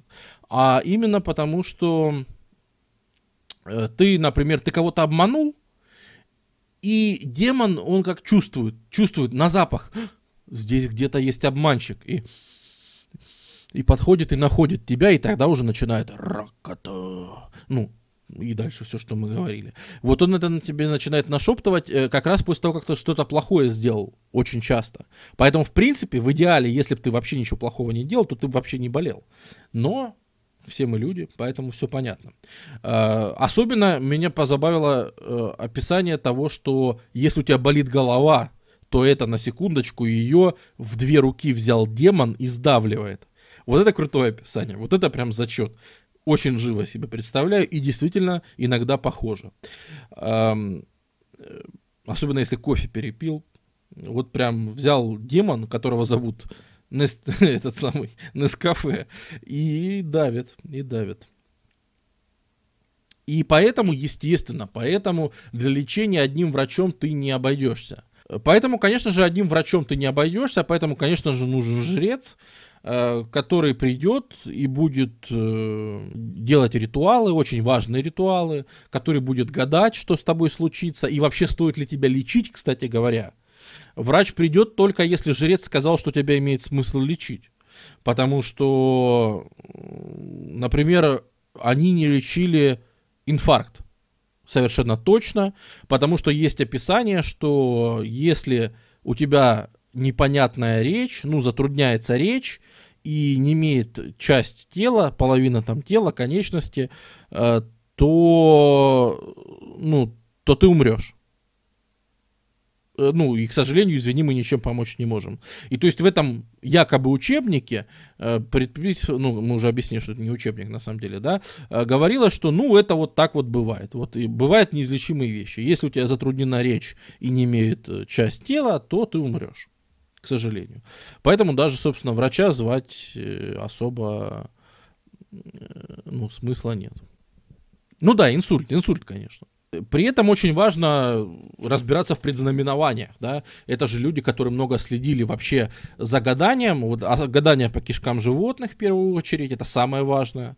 Э, помните, мы когда-то говорили, когда обсуждали иудаизм, и мы говорили, что какой-то иудаизм слегка кровавый, люди замечали, что там обмазаться, в общем, кровью, кишки повесить, как гирлянды э, под стены, и вот это и будет ваш алтарь. Эм, дело в том, что мы же возвращаемся в то же примерно время, да, и мы видим, что все культы такие, то есть гадания по внутренностям животных, они примерно так и выглядят. То есть размотать барана, э, раскрутить там его кишечник, обернуться, а, обернуть его вокруг себя три раза, посмотреть на юг, там увидеть мозги барана и дальше, в общем, это самое. Э, так, таких вещей много. Э, которые, ну, как, как потом от этого отмывались они, или, ну, ну во-первых, это антисанитария же жуткая, и во-вторых, ну, то есть, э, вот, вот эти вот ритуалы различные, чтобы отогнать вот этого мрачного демона, и ритуалы были тоже очень мрачные. Духовенство и административная власть разделены, да, вот в этот момент они уже разделены, это разные это разные вещи. Бюрократ занимается бюрократией, жрец э, молится, но храмы тоже владеют землей. Кстати, это даже похоже с, там, ну, с известными нам саврамическими религиями. Храмы тоже, э, храм это тоже землевладение. Э, жрецы состоятельно считали не безнадежным. Возможно, опять же сказать трудно, э, но быть врачом напряжно было в то время. Вот сам факт, что ты можешь сделать хуже, тебя отрубят руку, ну это же, ну как? А как часто это не зависит от врача. Вот. И тоже, опять же, характерно для того времени, наверное, это проявление того, что жизнь вообще была тяжелая. Это вот как законы все очень суровые, так и гадания. Там все признаменования, ну почти все, они тоже все очень суровые. Э, типа, если ты, если жрец идет к дому больного и по пути он увидел черную свинью, то больном смерть, то больной умрет. Если он шел и увидел обычную свинью, то у больного будет не смерть, а там паралич или что-то вроде этого. Если, значит, он шел и солнце зашло за тучи, то смерть. Если он, шло и сон... Если он шел и солнце вышло из-за туч, то сильная боль. То есть иногда складывается впечатление, что хороших предсказаний у вавилонян вообще не было. На самом деле они были, но их просто действительно очень мало. Э, очень, кстати, часто, э, уже когда работали врачи, э, очень часто поили вином и пивом. Это в качестве лечения просто взять и до поросячьего визга напоить больного пивом, это было запросто. Ну, наверное, горячим. Вот. Выпей-ка, дружище, горячего пива, может, тебе полегчает. А может, и не полегчает. Подкинуть свинью приобретает смысл. Да уж, действительно. А, ну и вообще, ну, опять же, это Настоящие врачи учились по примеру, то есть ты, наверное, шел в ученики и учился у старшего врача, просто глядя, как он работает. Э, то, что до нас дошло, это все-таки писали жрецы, а не сами врачи. Э, Причем это же часто видно, что и по математике э, какие-то задачи с постройкой храма или еще чего-то, тоже очень часто, когда писал жрец, который шарит, и жрец, который не шарит, это прям видно в их записях. Особенно это видно по математике. Потому что э, если вас в школе учили расписывать решения, вот, пожалуйста, запомните, что это очень правильно. Потому что историки ненавидят жрецов, которые не расписывали решение своих же задач. Их задача, чтобы царь знал, как строится, например, храм. И, например, перед ними стоит задача, сколько земли нужно убрать объемом для того, чтобы там в этот канал поступила вода, да, для того, чтобы уровень земли изменился, и для того, чтобы в этот канал стала поступать вода. Какой объем земли нужно выбрать. И Иногда в табличках, в подобных задачах идет расписание, то есть прям вычисление объема по-нормальному, по-человечески, а иногда сразу написан ответ. Э, причем очевидно, что, ну как, в уме такое посчитать нельзя. То есть, наверное, они просто выгребли и конечный результат э, просто записали в ответ. Э, то есть, и в то время тоже читерили. И в то время тоже были ребята, которые сразу записывали просто ответ, и не парились с тем, чтобы его расписать, чтобы кому-то было понятно э, вообще ход, ход мысли, э, как они это все считали и так далее. Такого тоже было много. И, кстати, обратите внимание, что они хорошо знали, э, ну, это, это характерно, наверное, для всех фильмов или какого-нибудь литературы, еще чего-нибудь, э, что ребята знали вообще-то нормально астрономию, и более того, следили за затмениями, и поэтому, если вам в каком-то фильме или где-нибудь, или в книжке показывают, что началось затмение, и все страшно перепугались, и задрожали и в обморок упали, и сказали, что мы больше не будем воевать, и что это случилось страшно внезапно, вот э, это немножко от незнания материала. Они затмения не просто знали, они предсказывали, когда будут затмения, с нормальным результатом. То есть э, они, они могли предсказывать затмения, э, высчитывать, когда они будут. Поэтому они их не боялись. Э, то есть они, наверное, боялись, размышляя над тем, что это значит, но над самим фактом. Еще раз напоминаю, что как эти законы применялись, как эти правила применялись, мы не знаем. Мы знаем только, дошел огромный корпус от Вавилона, вот всяких вещей. Математика, медицина, литература, законы. Вот этого всего дошло очень много. А как это применялось, не дошло ничего. Ну, потому что они не записывали, как это применялось. Не было там школьной программы, грубо говоря, не было. Законы распространялись только на городское население или сельское в том числе. Законы распространялись, э, было две области законов то, что входит в саму Вавилонию и территории, которые недавно были завоеваны. Там другие правила, там вообще всех угнетают, депортируют, переселяют, там вообще никто не спрашивает. На тех вообще законы не действуют. Законы действуют только на саму Вавилонию. Законы это для жителей Вавилонии, те, кто вот там прямо. Акадцы, шумеры, амариты. Все остальные не относятся. Да, естественно, к, этой к этой эпохе, напоминаю, мы рассмотрим где-то 1700 э, до нашей эры э, год. Э, к, это, к этой эпохе все, шумерский язык полностью мертвый, и все. Э, используются диалекты акадского. Ну, в данный момент используется вавилонский диалект акадского языка. Э, то есть уже никакого шумерского языка к этому моменту он полностью вытеснен и шумеры уже к этому моменту полностью ассимилированы. То есть у нас перестают попадаться шумерские имена, э, все имена уже становятся ака- акадскими и, и так далее. То есть это уже полное доминирование акадской культуры. Вот. э, В принципе, эта династия, она просуществует довольно долго. И, в общем-то, давайте потихоньку закруглять всю эту тему, а уже, я смотрю, час ночи. Э, Дело в том, что даже нельзя сказать, что этот Вавилон как-то там особо развалился. Э, То есть, если все предыдущие попытки построить протяженное государство, они обламывались, ну, потому что государства еще были слабые. А на, вот в этот раз, и заслугами не только Хамурапи, а всей этой амаритской династии, государство просуществовало достаточно долго и крепко, и там 250 лет после самого Хамурапи оно существовало, и жило себе прекрасно, не тужило, ну, не то чтобы не тужило, э, но оно просуществовало достаточно долго для того, чтобы зацепить, во-первых, некоторые климатические изменения, а именно поменяли русло Тигр и Ефрат, и из-за этого э, уничтожили саму столицу Вавилон, э, по ней очень хорошо прошлись. Точнее, это я забегая вперед сказал. Нет. Сначала произошло то, что, понятно, то, что происходит всегда. Страдали сильно от набега всяких амареев и других семитских пле- племен. Это-то ладно. Но э, на поле, в поле зрения у нас появляется, давайте мотаем, существование Вавилона. Вавилон существует, он прекрасен. Э, Самое главное, что пропустил Вавилон, это восход и развитие хетского государства. В Анатолии появляется, наверное, первая такая железная цивилизация. Э, Это будут хеты, э, которые в какой-то момент э, они пришли и разрушили тут множество городов, разрушили тот же Вавилон э, и ушли. То есть это, было, это были сильные поражения в войне с хеттами.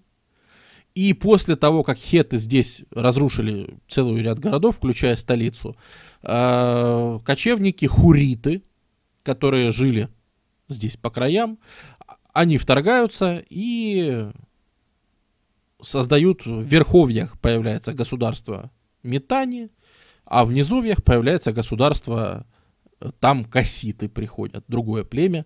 Они, ну, они тоже себя называют Вавилонией.